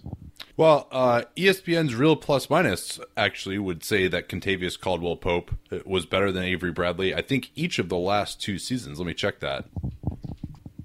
Yeah, Pope was... Uh, Caldwell-Pope was tenth in R P M in fifteen sixteen, and Avery Bradley did not appear within the top forty. And then similarly last year, Caldwell-Pope regressed there, but still ranked number thirty, whereas again, Bradley was not in the top forty, but I take it you don't find those numbers persuasive. Yeah, and not for Avery Bradley. I mean, isn't he probably uh, the player where R P M and conventional wisdom uh, split most greatly, uh, especially his defense? No, he doesn't necessarily put up the steals or blocks, but everybody agrees that he is a lockdown defender. He improved his defensive rebounding rate a ton. I That's think true. That went a, a long way, and obviously not an R P M, uh, but he's a guy who's a, a lockdown defender on his man on the perimeter. I wish he could switch more. Uh, he's definitely a more versatile offensive player than K C P. Uh, K C P needed to be set up a lot. Uh, was just starting to figure out how to run the pick and roll himself and be the, the creator himself, and it was kind of rocky. Uh, Avery Bradley's way further along in that progression. Uh, I, I'm not so, sure if that's true. I, I mean, I, I think the one thing that Bradley can do that he, that Caldwell-Pope was is good. He's more accurate three-point shooter. I don't know if he's the same type of a volume guy, and he's also better at coming off of screens uh, to shoot, especially from two-point range, I think, that, than K C P is, and more accurate there, and probably a better cutter as well, although I don't, we'll see how much cutting like he's actually able to do on uh, this Pistons offense compared to that has absolutely nobody who can pass compared, I guess Ish Smith can, but outside of that, compared to Boston, where, you know, you had a, a lot of guys who could do that. So I, I'm, I'm playing devil's advocate a little bit here, but I don't think that the difference between those two players is as as big as a lot of people think, and I think that I'm higher on K C P than nearly anybody, so uh, perhaps uh, I'm showing my bias there, but I'm uh, I, I think it, there's a plausible argument that K C P is better than Bradley, and especially that this year could be better than Bradley, taking, you know, with another year's development. Don't you think Avery Bradley is a much better uh, secondary ball handler playmaker? Like, we've talked so much oh, about Oh, no, he can't dribble at that. all. Avery Bradley I mean, can't dribble at all. Oh, see, I I, I think, think K C P is a better pick-and-roll player than, than Bradley is. Uh, uh, I don't. I don't. I, I think KC. I think K C P is, you know, developing that and trying to get there. But we, we talked so much about how the Pistons didn't have anybody who could do that, and they kind of pushed it on to K C P. Uh, and you can see, you, it was very nice growth. I'm very, like, because he couldn't do it at all early in his career. Yeah. Uh, and got to the point where he could do it last year. Uh, not necessarily well, but could at least do it. And I just think Bradley is ahead on that. Now, Bradley is like probably at a ceiling on it. And so maybe K C P becomes better, uh, but I don't think he's there yet. Yeah, Bradley actually had more pick-and-roll ball handler possessions than I expected and was right about uh, league average, one hundred seventy-three possessions, uh, zero point eight three points per possession. So maybe I wasn't giving him as much credit there uh, as I could have. Uh, Do you have uh, K C P's numbers there? Do you know what they are? Are they going to be awful? I, I don't. I don't. I'm a little nervous now. Okay. Well, I'm let's, just going. I'm just going by my eye test here. I'm curious if the let's numbers, check it out. Yeah. I'm, well, I, that's what I. That's what I was doing on Bradley, but. Uh, Uh, like no, two hundred sixty-eight possessions, seventieth percentile, uh, zero point eight nine points per possession uh, for K C P as the pick and roll ball handler. Now, I don't think either of those guys is really setting people up out of those pick and rolls a, a ton, but I think I, I like K C P more as a guy who can rise up over the defense and at least take that three off the dribble yes. than I do Bradley necessarily. I, I would in, agree with that aspect roll. of it, yes. Yeah. All right, but we're probably getting led astray slightly since K C P is, of course, no longer on the team. What about Langston Galloway? That, to me, was a puzzling signing in a number of respects. Um, we don't need to rehash the decision to do that too much uh, because Danny and I have talked about that ad nauseum at this point. But where is he going to fit into this rotation? Like, how does he help this team? What was the theory, at least, for Stan Van Gundy in signing him?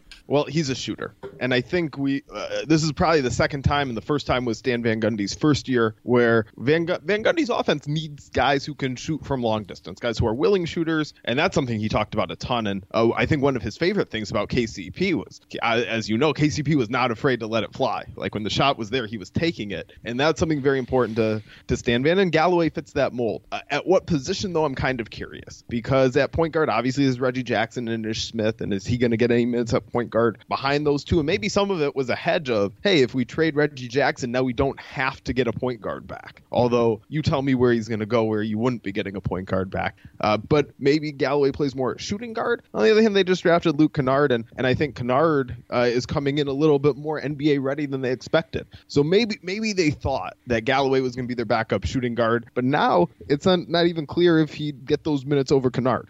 I think he probably will, just because Kennard is his defense is going to be a problem. I know Stan Stan thought that his defense was going to be terrible, lauded it for being slightly less just terrible than he was expecting, but and he at least said he's going to have a chance to get on the floor. Said the same thing about Henry Ellenson as well, that he'll at least have a chance to compete for minutes this year based on, on what they did in Summer League.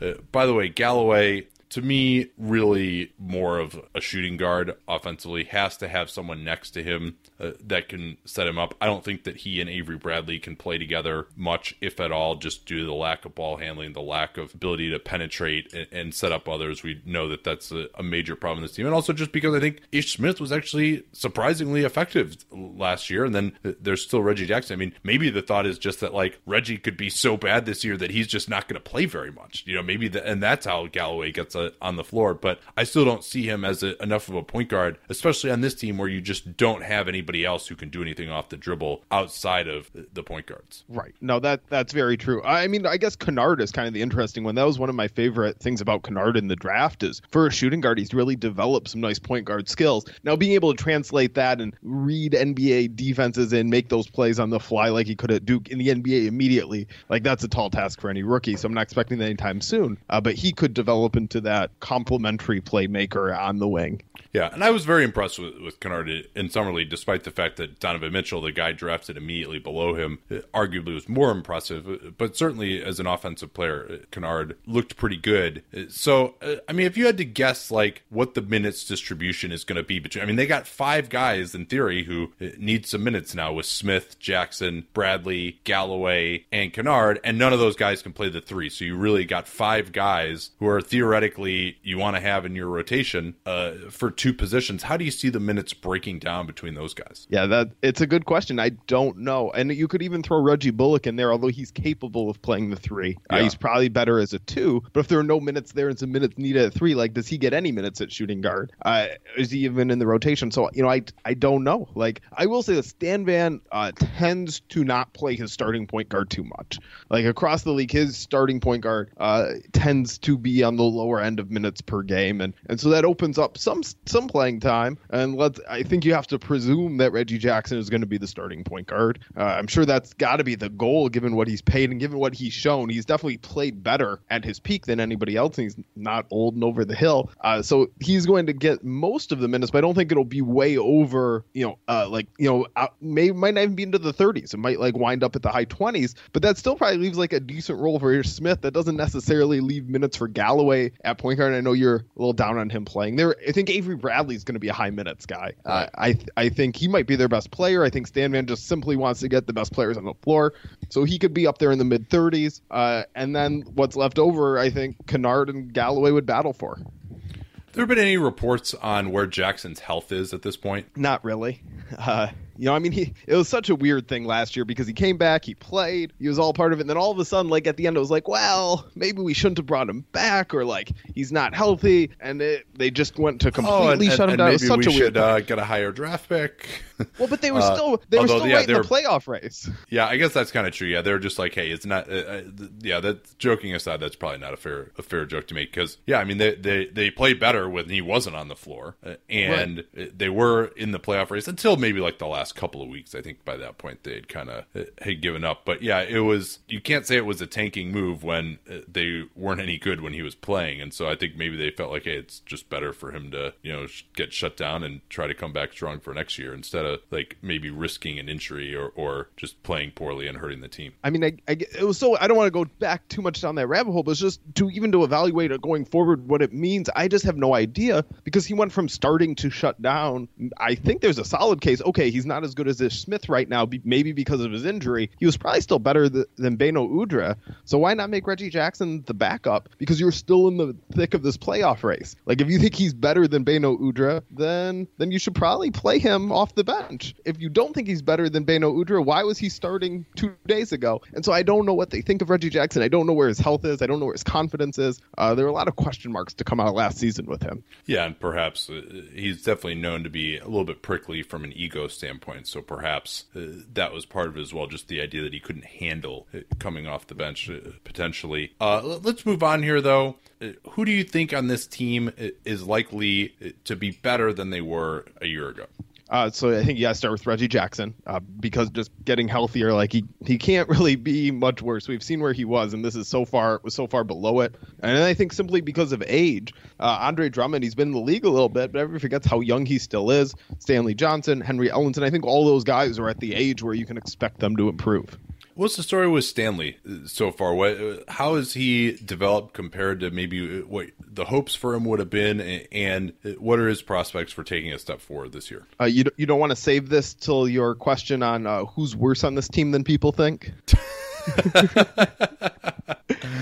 We we can do it now, but I won't have an answer for that one. So, I mean, Stanley uh, is very young and looks very young, and I, I don't know if people have recognized how raw he is. Uh, he has not found at all the balance between when to be aggressive and when to be passive uh, on offense. It, I mean, it, like to a sort of startling degree, when he gets in his passive mode, like he disappears. When he gets in his aggressive mode, it's just way too many missed shots, way too many turnovers. And, you know, maybe he can find the balance. He's obviously athletic and has good size and has some good raw raw skills. Like, this is not to say they should give up on him by any means, uh, but the progress just hasn't quite been there in the way you hope. Uh, and then there was stuff last year, uh, maybe some questions about whether it's his worth ethic or what exactly, you know, getting sent down to the D League for, for just a very short stint, but seemed to be trying to send him a message. Uh, and so not necessarily the most encouraging signs for somebody who's so raw. forty-four percent true shooting for Stanley and seven point two P E R, shot twenty-nine percent from three, and maybe even more disturbingly, forty percent from two. Uh, one thing that I do think will help him, though, is that it looks like he will be playing almost exclusively at the three or the four this year, mm-hmm. whereas last year he actually played like quite a bit at the two because they had no real backup twos on the roster for the second straight year, and they had plenty of these guys who were play- to play the three and the four. Right. I, I agree. I mean, I see him as a three four, and they've yeah. kind of played him like a two three, and there's such a, a difference, and it exacerbates all his problems. Like, when you're asking him to be that nominal shooting guard with those secondary ball handling responsibilities, like, that's just asking for problems. And so you get the ball out of his hands a, a little bit. You give him a chance to be a little more reliant on his athleticism than his skills, because one is farther ahead than the other right now. I, I think that could definitely serve him well. Yeah, and it also will allow him really...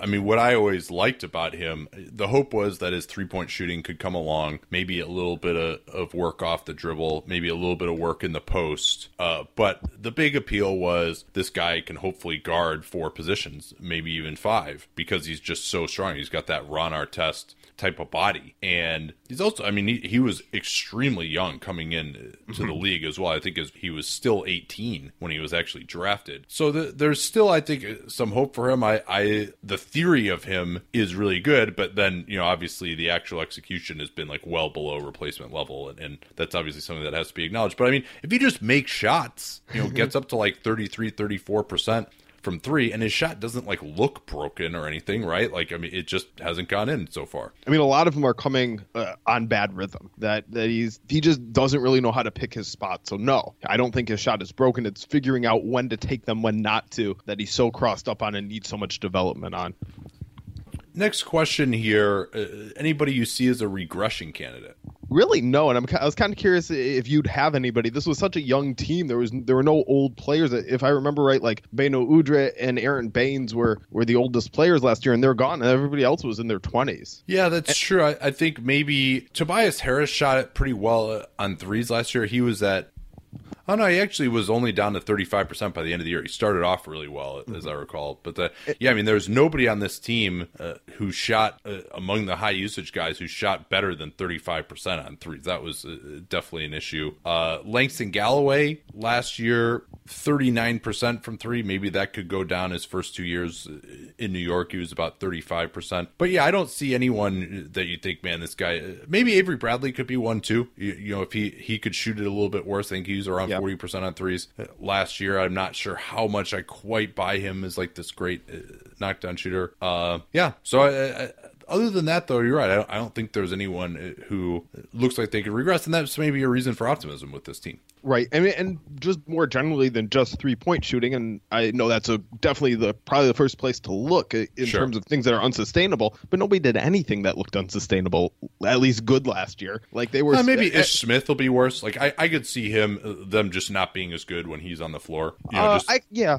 I, I could see them not being quite as good with him on the floor, but him not necessarily worse himself. I think some of it was like he brought an energy to the game and uh, an unselfishness to the game that Reggie Jackson didn't, and that his teammates responded well to that. And, you know, if Reggie Jackson's healthier, I don't think there's that, quite that dichotomy. So maybe guys won't be as excited to play with Ish Smith relative to uh, to Reggie Jackson like they were last year.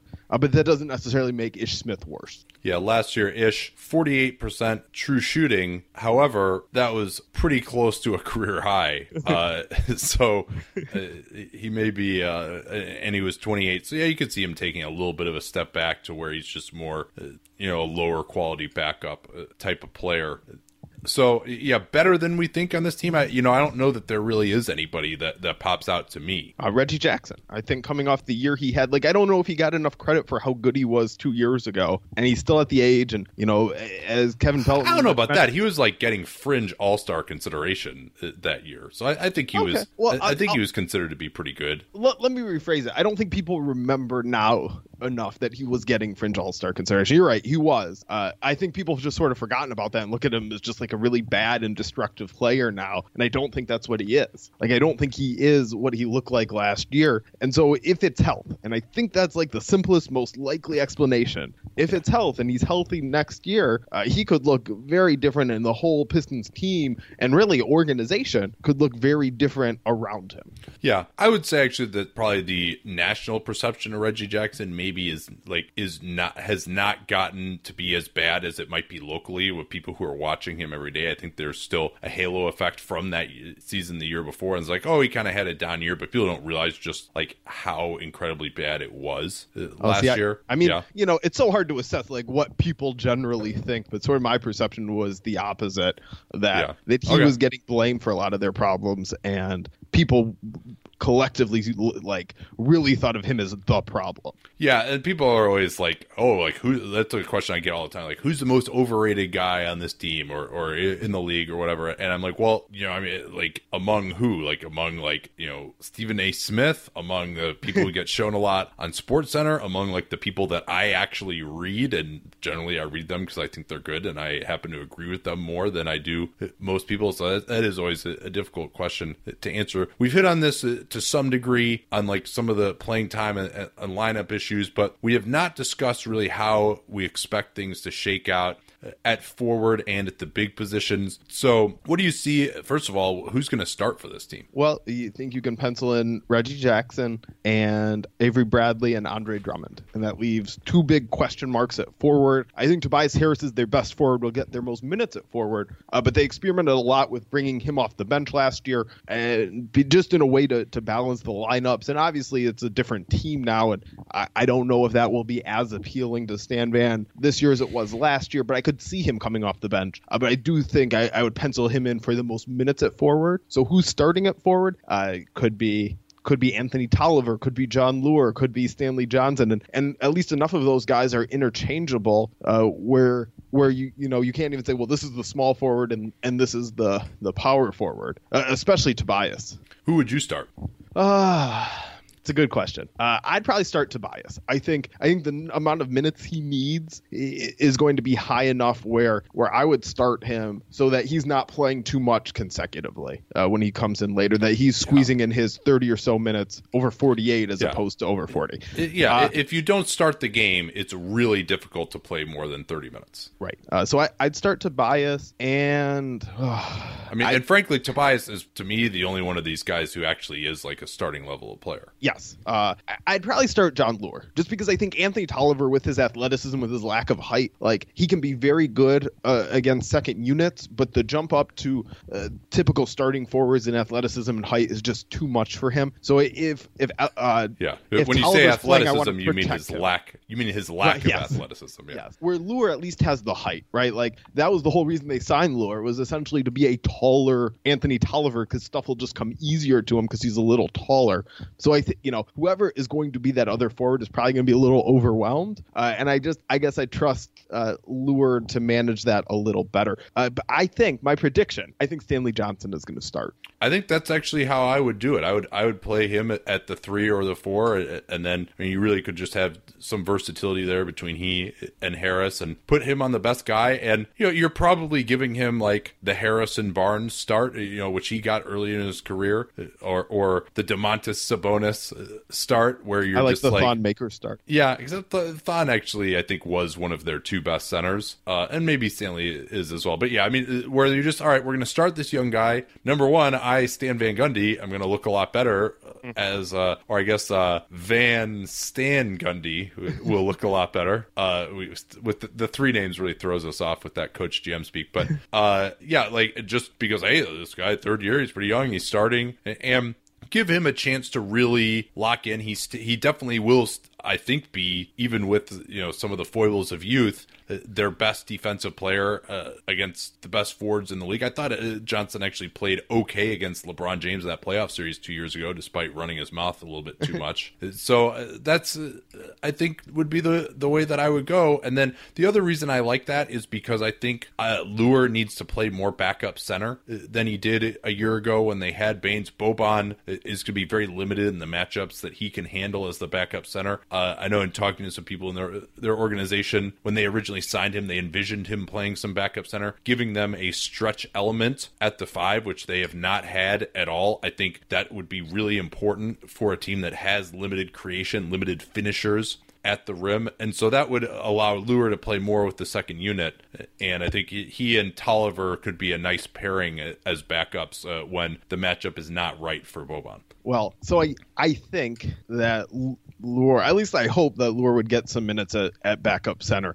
I think Boban is going to get most of them, you know, because I, I, there are going to be some matchups Boban can't handle, and there are going to be some that Leuer can't handle. Like on the spectrum, there are going to be some that fall sure. very clearly what they should be. Of all the ones in the middle, I think they're going to Boban. I, I think they just really want to give Boban a chance because Boban, when he gets in for a couple of years now, has just been so darn good. And it's like at a certain point, you got to like, you got to give him a chance and say, okay, yeah, what else I, can you do? I, I agree. I mean, I, I think that some, he has been so productive. Now, he's been productive in limited matchups, right? Like, mm-hmm. you, you know, if you go against a team that either has a shooting center or a team that has a guy who can shoot off the pick and roll, uh, Boban is just too slow. He can't get out really beyond uh, the foul line. But unless you have, you're playing elite guys in either of those two roles, he's so productive that I would at least try it, even in these theoretical matchups where it's not going to work for him, to see whether, hey, maybe maybe he's the guy who actually can just bludgeon you so much on the inside and block enough shots and control the boards that, yeah, it looks ugly when he gives up an open jumper, but hey, you know what? Like, he's doing enough outside of that that it's worth it. I'm not sure what the answer to that is, but I, I, I'm very interested to see, uh, hope that Stan plays him enough to find out. Right, and so you you can't have both, because because I know you want to see Leuer at center too. Uh, and so, I mean, you can get a little bit of both, but they're really going to have to largely choose. And I think they're going to definitely tend toward going with Boban. Well, and I also hope that Stan, which he, I think he has done a poor job of this, actually like doesn't play Drummond at the end of the first quarter and staggers his minutes so that, or actually no, he should play him at the end of the first quarter, right? Now, but he staggers his minutes so that they can't do the intentional fouling on him. Uh, how much was the the like not playing Drummond at the end of games because they're worried about fouling an issue last year? I know Stan even in public comments has said like, oh well, they can just foul him on the pick and roll when he's going to set a screen or something like that. Was he still loath to play him at the end of games for that reason? Yes, yes. I mean, it's that simple. Yes, uh, and it helped that you had somebody who was, for better or worse, dependable in Aron Baynes. Like, Baynes knew where to be, made the right plays. He wasn't always capable of of making the plays that Drummond could make, but Baynes was very steady, a solid foul shooter, uh, so that took that strategy completely off, and and could, you know, run the same types of plays a lot of times as as Drummond. So you don't have to shake things up too much and just be very steadily be there in the right spots, especially defensively. And so, yeah, I, I think uh, Stan Van probably is still a little loath to play Drummond now because I don't know what would have changed from last season. Henry Ellenson going to play at all this year, you think? Uh, that's a good question. I, I think they like him.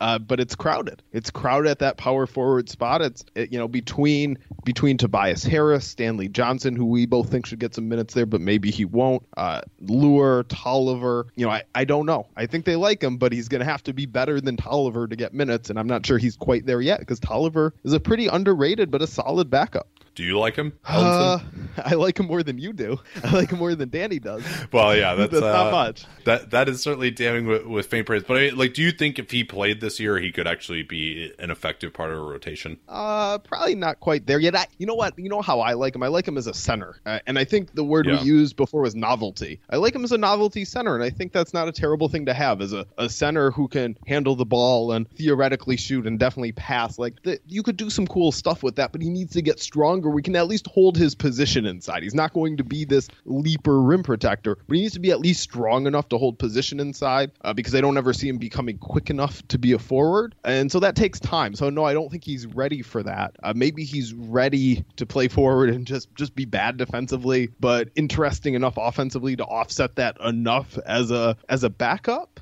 but probably on a team that doesn't have as many options at power forward. When you have Leuer, when you have Tolliver, like it makes it harder to give some developmental minutes to Ellenson. Yeah, I, I think you're right there. And, you know, I mean, I mean, Stan said he would have a chance, but then the, the signing of Tolliver uh, with the B A E maybe extinguished his path to minutes. If Leuer plays more at backup center, then maybe that could allow Ellenson to get some more time. Uh, what do you think will be the crunch time lineup? What would be your crunch time lineup? Uh, I don't know which of those questions is harder because they're both really hard. I mean, you start with Reggie Jackson and Avery Bradley and Tobias Harris. Can you put Drummond out there? Like, should you put Drummond out there? I don't know. Uh, I'm I'm curious what you think because I, I just don't know. And I don't know which other forward gets gets that. Uh, even a, as a rookie, Stanley Johnson got some of those minutes.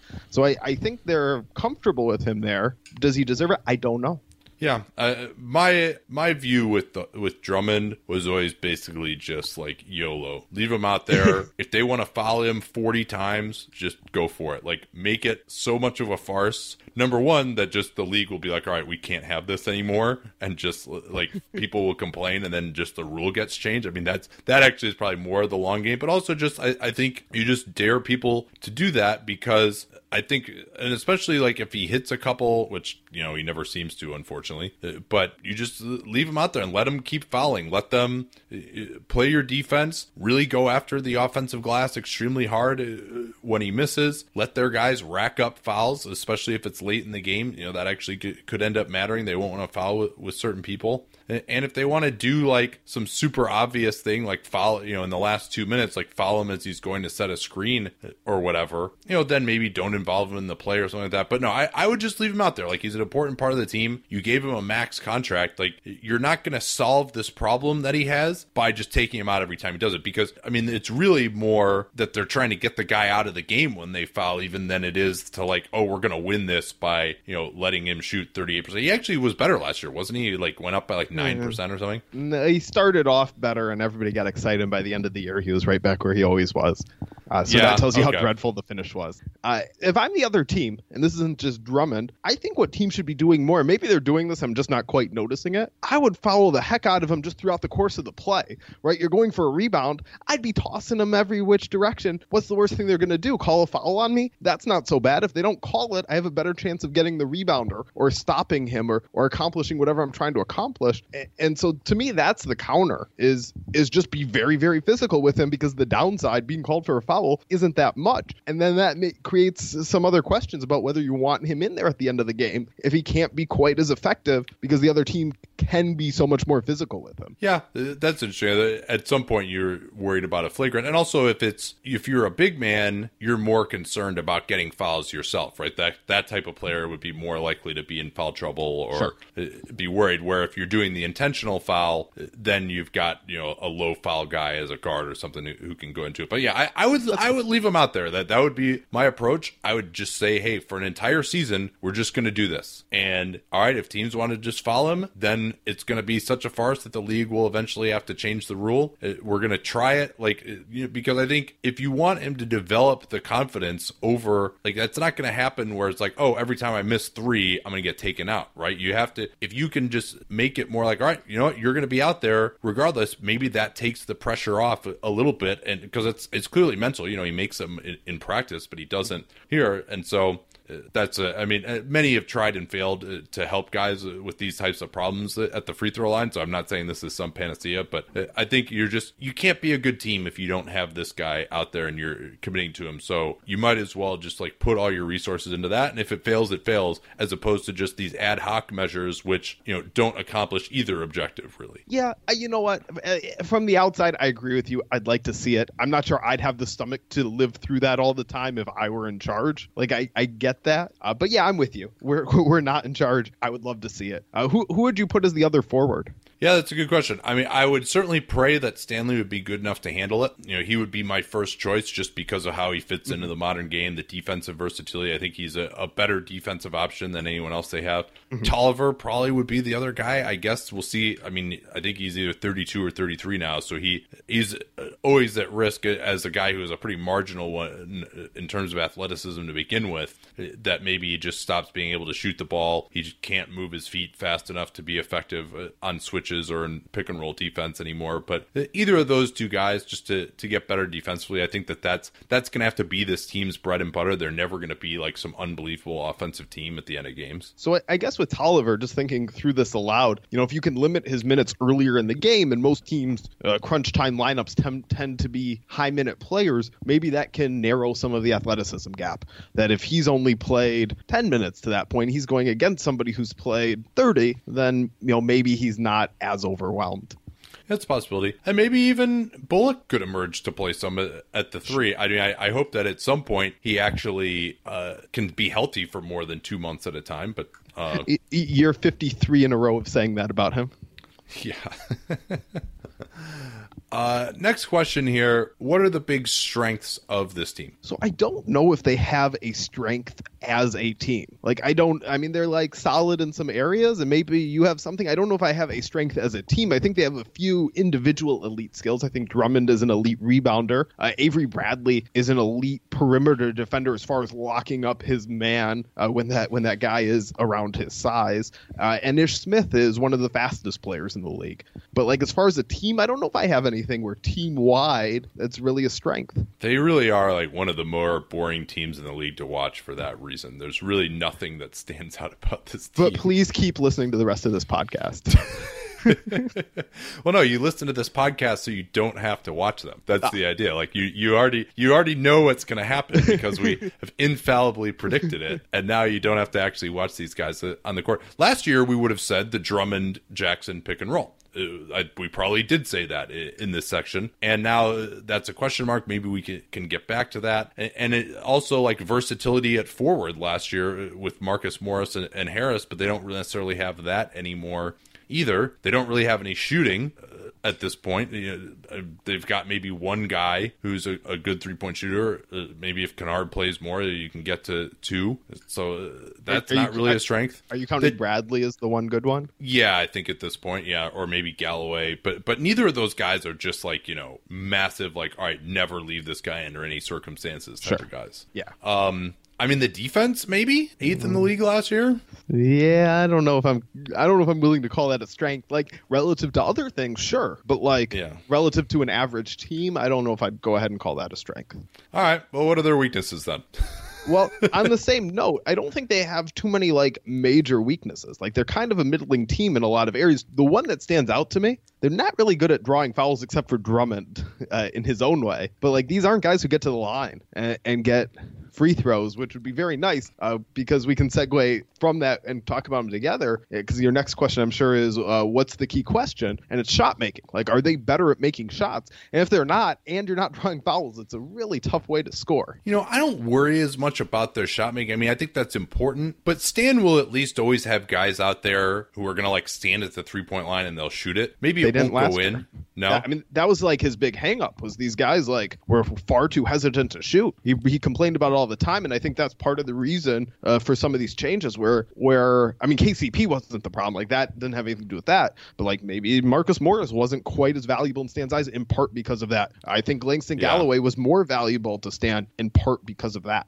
Yeah, Morris kind of, he wanted to kind of operate out of the mid post and like mm-hmm. take mid rangers more than maybe as just a pure spot up guy. I think. And and Harris also not really a uh, pure spot up shooter, although I, I did think that he improved the versatility and, and the speed of his release some uh, last year, especially early in the year when it was actually going in. But to me, I think even more than the shooting, it's like where is the star power on this team? Who is can create a, off the bounce at even an average N B A level? Hopefully that gets to being Jackson. But mm-hmm. even when Jackson was at his heights, I thought of him as, you know, not really anywhere close to an elite guy creating for himself and others. His vision, not really a huge strength, especially finding shooters on the weak side. He was okay finding Drummond on the roll or just throwing some crap up at the rim and hoping that Drummond would uh, dunk it down or tip it in. Uh, but uh, Reggie, not a great vision guy.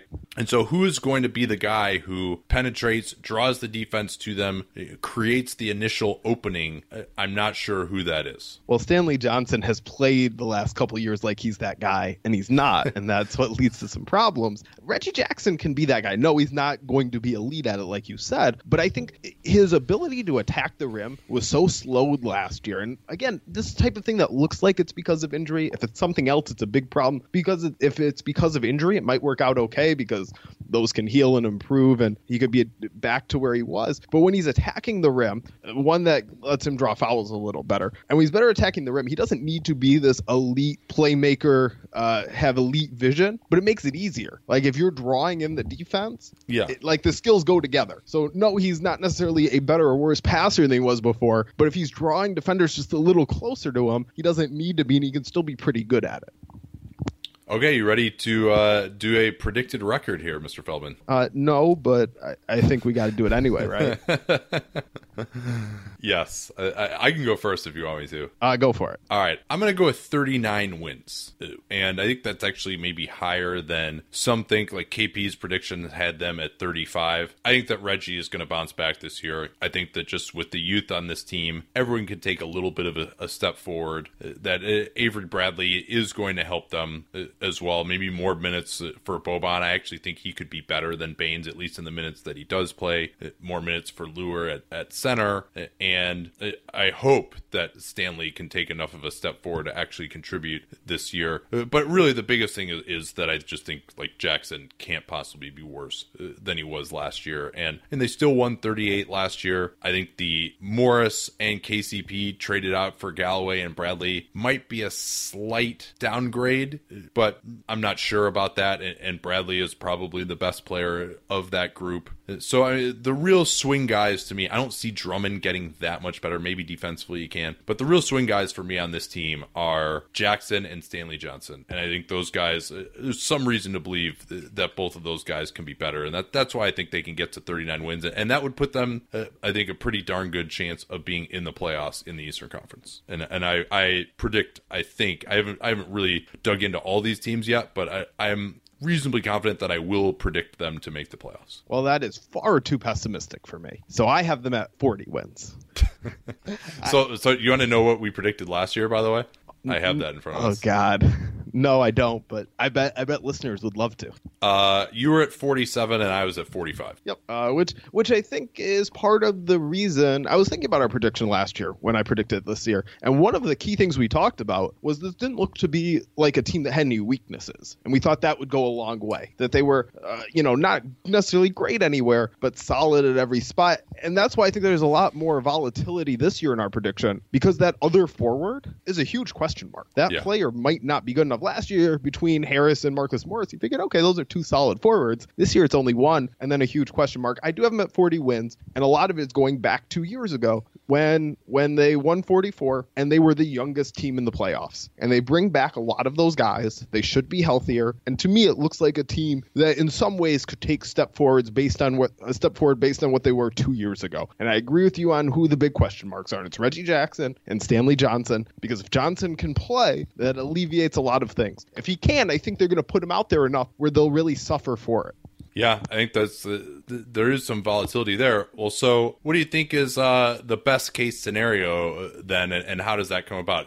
Barring massive injuries, we'll assume that they have, you know, average health this season. And that's actually, I think health other than Reggie is one thing that is in this team's corner. Like they don't really have any guys that you look at as like big injury risks. Maybe Avery Bradley it, it could be in that category a little bit. He gets hurt probably more than people remember. I mean, he missed uh, over a month last year with that Achilles strain, uh, but uh, outside of him, I think overall they're young. They don't have a ton of injury risks. Um, but yeah, what do you see as the best case scenario for these guys? So I think best case is high forties, where they really are that team from two years ago that was the youngest team in the playoffs and taking a moderate step forward from there. I know that once everybody gets healthy, they're just right back on track. Now, they're not going to take two steps forward, where which is, I'm sure, where they'd like to be two years from that. You know, last year was kind of a lost year at best. But in this best case scenario world, that, that they just take that one step forward and move up into the high forties from the mid forties.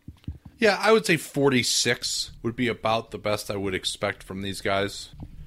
And maybe it's possible just that, like, I mean, what do you think they would do this year if Reggie Jackson just had the exact same year that he had two years ago? Uh, hmm, probably, probably about forty-four wins, probably about right where they were two years ago. Yeah, I, I think that's probably right. Uh, although, you know, I'm not really sure. I mean, do you think this supporting cast is better or worse than it would have been two years ago? Well, I guess, I guess pretty similar. Like Avery Bradley is, yeah. it was the best player between those supporting casts, and then you lose Marcus Morris, and you know, I'd say overall. Overall, pretty similar. Maybe Yeah, so I, I think probably their best case scenario is forty-six wins. That might be a little bit too low if we're really talking best case. Yeah, I may but, have it about forty-eight as best case.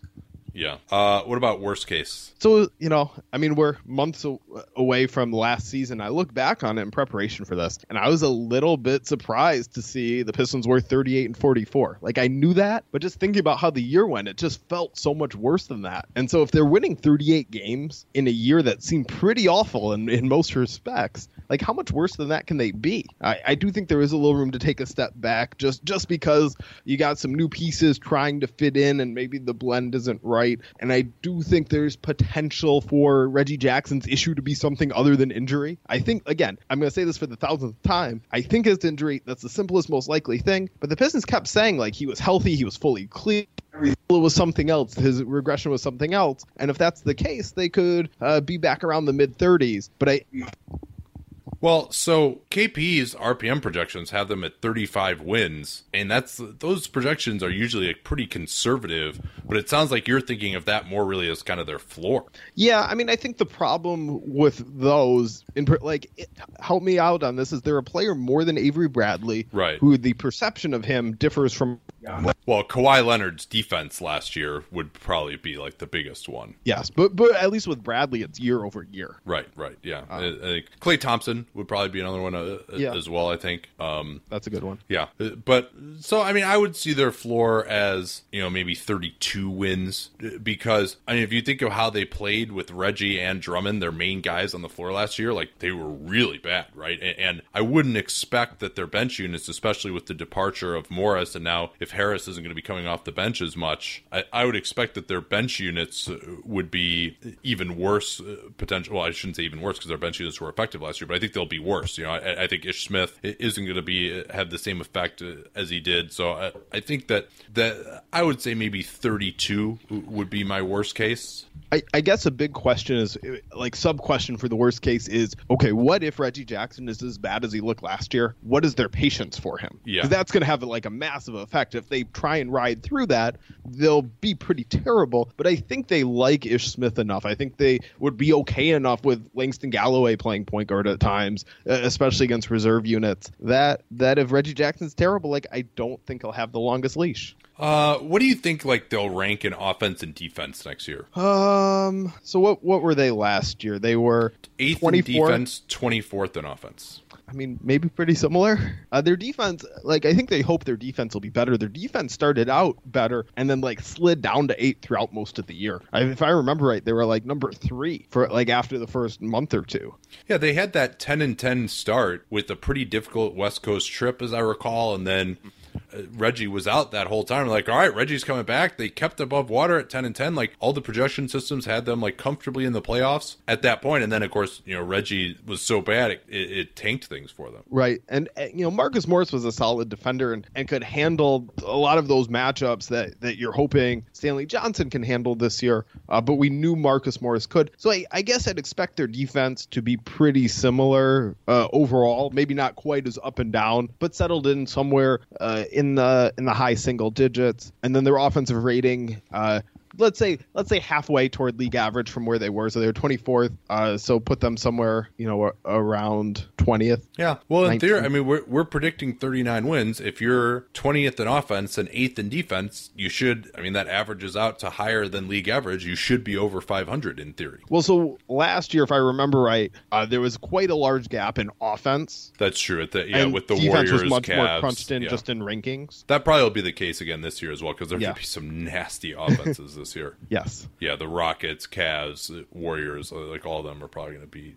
pretty incredible. Although it depends what happens with Reggie Jackson, but or I'm sorry, with uh, Kyrie Irving. Um, all right, anything else you want to say about these guys before we wrap it up here? Uh, no, I mean, I think we've covered most of it. It's it's maybe more it, on paper. The Pistons look like they could go a little bit more directions this year than they did last year, where last year they looked like, oh, we know what they'll be, and they kind of weren't. So this year, I don't know what will actually happen, but it does look like there's uh, some more directions they could go. Yeah, there there is a little bit more variability. I think that's right. I felt last year, hey, they had uh, almost, other than bringing in Leuer, I guess Leuer and Boban, but we knew Boban probably was going to play, and, and Smith. But yeah, we felt like, hey, last year because two years ago, they were just horrendous whenever Jackson was off the floor. And so we're like, all right, well, they're bringing in Ish Smith. They're going to solve that problem. They got all the same guys. Like, it felt like this was a team that had less volatility than really just about any team. And, and of course, that didn't turn out to be the case. Although maybe it did, because even with the disastrous year, they only won six games less than they had the previous season. Yeah, that's a good point. Yeah. All right. Uh, that will do it for today. You can follow Dan on Twitter, Dan Feldman N B A. It also does some great salary cap work. Whenever there's a transaction, he's usually out pretty quickly with uh, discussing it, and also with some uh, discussion of the salary cap implications. Uh, so you can follow him at Pro Basketball Talk. And uh, anything else you need to promote before we go? You're out of the podcast game now, huh? I'm out of the podcast game, although I, I'm still somewhat regularly on the uh, Pro Basketball Talk podcast, uh, hosted by Kurt Heelan, and he does a great job on, on all of those. Yeah, well, and hopefully you'll be back shortly for our mock rookie extension podcast, which is always a good time. I always enjoy getting my ass kicked by you in negotiations, and given the way the market was this year, I'm not looking forward to having to uh, go against you again. But I, I wish you were, could be a little more realistic, since you usually do the Eastern Conference teams. I wish you could like actually adopt like the way those Eastern Conference teams actually think, instead of your own uh, your own evaluations. Well, I try and go somewhere in between, but I, I am looking forward this year to us reaching precisely zero deals.